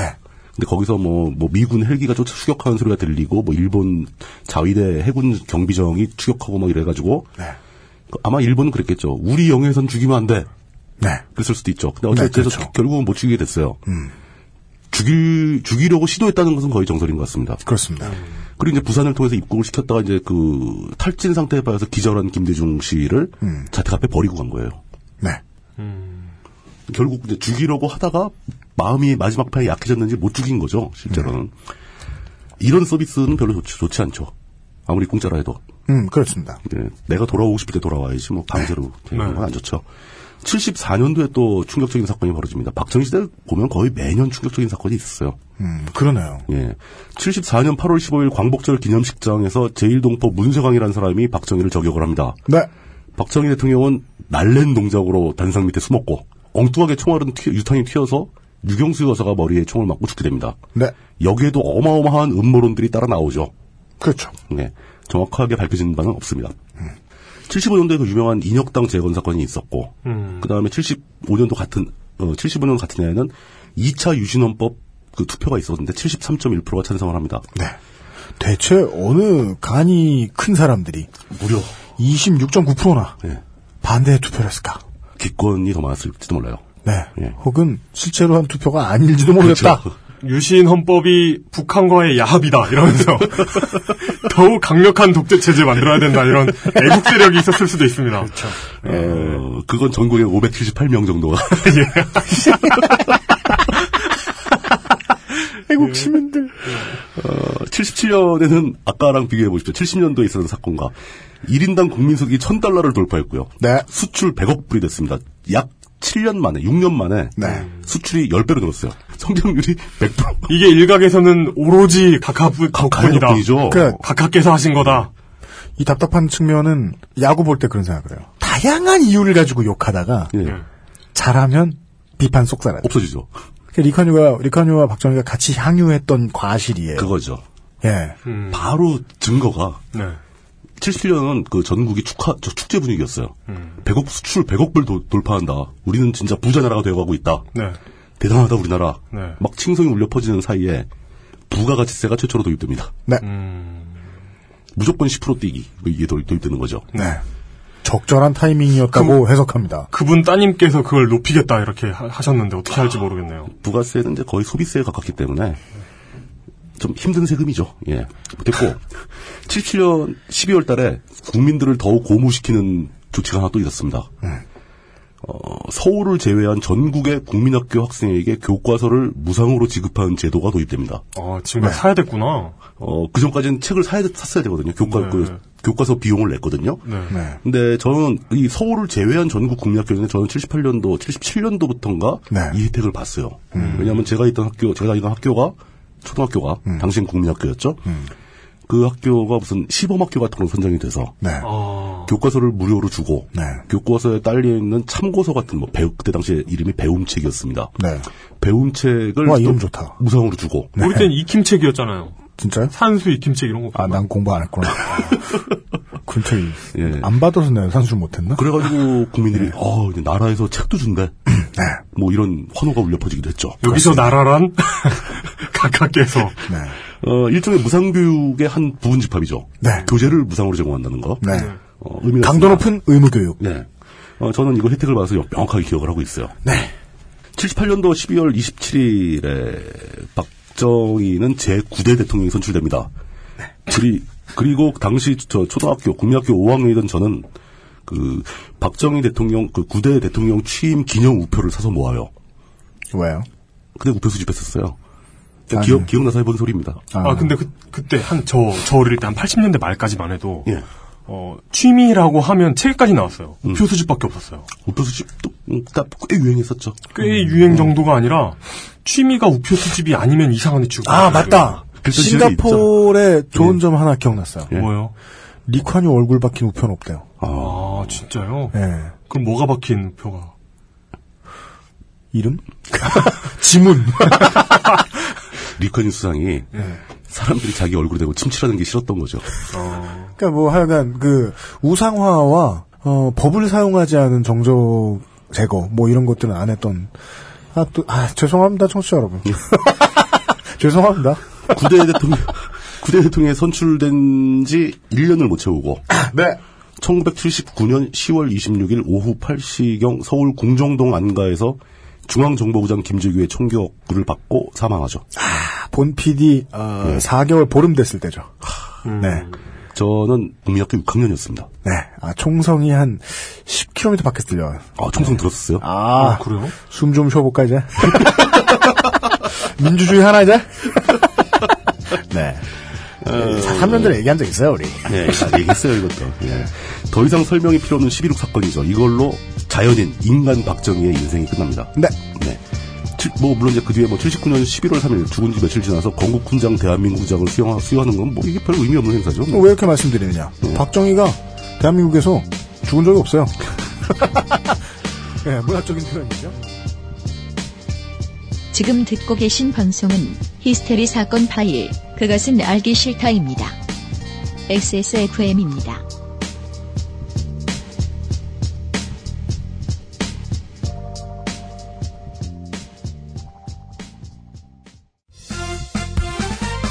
바른 선택, 바른 선택. 음주운전 사고 발생 시 평균 소요 비용은 1,500만 원입니다. 대리운전 1599에 1599. 컴스테이션은 조용한 형제들과 함께합니다. 원두 커피보다 적은 카페인의 커피. 부담 없이 하루에 한 잔 더. 아르케 더치 커피. 커피아르케닷컴. 장장 그러니까 18년 동안 네. 그두 디케이드죠. 그, 그 20년에 가까운 네. 그 시간 동안 한 나라를 온전히 통치를 지배를 했습니다. 독점적으로. 네네네. 뭐 국회 견제, 견제도 없이. 뭐 초반에는 국회 견제를 살짝 받, 받았지만 유신 시대 이후로는 국회는 쳐다보지도 않았죠. 그 국회가 없었으니까. 사유는요. 네. 이럴 때 했다 그럽니다. 생각 말고요. 사유였죠. 소유 소유. 예. 나라를. 네. 개인적으로 소유하고 있었죠. 네. 어 박정희가 그래도 청렴했다라고 주장하시는 분들이 꽤 있는데 아, 그건 뭐 이제 얘기할 필요 없잖아요. 예, 두 가지 반론이 가능하죠. 하나는 돈을 가질 필요가 없죠. 몽단 듣건 내 건데. 그건 이제 그 에디 머피 선생의 출연작 중에 가장 명화인 예. 에디 머피의 구분 작전을 보시면 나와요. 에디 머피가 아프리카의 뭐 왕국의 왕자로 나와요. 예, 예. 근데 아내를 좀 찾으라고 신부감을 찾으라고 동네 귀족들 다 데리고 왔는데 싫다 그런 거예요. 그러고서는 지구본을 이렇게 돌리다가 동네를 보니까 퀸즈라는 이름의 동네가 있는 거예요. 여왕이라는. 음. 음. 그래서 뉴욕으로 가요. 못 산 동네에. 아. 가서 맥도날드 같은 데서 이제 알바 일을 해요. 예. 하다가 만난 여자가 있어요. 오. 근데 그 따님의 아버님이 음흠. 음. 에디 머피를 너무 싫어하는 거예요. 그냥 알바라고 그지라고 근본 없는 자식. 근데 나중에 알게 되는 거예요. 왕이- 황태자인 거. 황태자였어. 예. 이미 자기 딸은 부잣집 애인이 있었거든요. 그 딸한테 뭐라 그런 줄 아세요? 뭐라고요? 그놈을 포기해. 쟤는 돈에 자기 얼굴이 있어. 쟤에 비하면 네 애인은 거지야. 무슨 소리냐? 나라가 지 거면 돈은 무의미하다. 부패할 이유도 없는 거지 뭐 사실. 아 그리고 그 음. 어, 검소한 것과 청렴한 걸 혼동하는 분이 많이 계십니다. 많아요. 예. 그 완전히 다른 겁니다. 검소와 청렴은. 예. 그렇게 따지면 저도 청렴해요. 아니지. 이렇게 제가 보기에는 우리는 그냥 다 가난한 거예요. 무슨 여기서 돈 열심히 썼는데 사무실 이거 봐요. 어, 돈을 다 받았어. 돈이 야. 돈 이게 네. 공간에 돈을 발라 발려 있어 보니. 네. 어, 여기까지 이제 우리는 그 한 인간, 1917년에 태어난 한 인간 박정희의 인생에서 벌어진 중요한 사건들을 한번 훑어봤습니다. 네. 그냥 이력서였어요. 그렇습니다. 예. 이것은 서막이었고요. 네. 양력 그 선거에 출마하면 공보에 아, 나와야 그렇죠. 하는 공부에 나오는 이야기들. 내용이고. 예. 예. 근데 참 다채롭고 파란만장하네요. 예. 다음 시간부터는 네. 실제 이야기를 시작하겠습니다. 그렇습니다. 처음 메뚜기처럼 뛰어 찾아갈 곳은 장소만 알려드리겠습니다. 충남 당진으로 가도록 하겠습니다. 충남 당진이랍니다. 예. 네. 비교적 두서 없을. 네. 아, 가치가 땅바닥까지 떨어진. 어허. 물뚝심송의 독재유산 답사기의 첫 시간은 매우 두서 있었습니다. 네. 아, 박정희의 연보를 살펴드렸고요. 이게 이제 그것은 알기 싫다만 해도 방송 회차가 너무 많아서 아, 이 모든 걸 다 들으시기가 힘드시리라. 네. 아, 길고 길었던 예, 박정희 소백과 사전을 다 챙겨 들으실 필요는 없습니다. 그리고 오늘 회차에 나온 것은 박정희 소백과 사전에서도 다 확인하실 수 있습니다만은 네. 아마 다음 시간부터는 다음 시간부터는 아마 예. 어, 국민 TV가 저버린 맛. 제 진술을 이래서 국민 TV가 이 프로그램을 예, 종영하였구나. 예. 참맛을 볼 수 있지 않나. 예. 네. 예, 기대해 보겠습니다. 물뚝심송의 독재선 답사기 오늘 첫 시간이었습니다. 감사합니다. 감사합니다. XSFM입니다. I D W K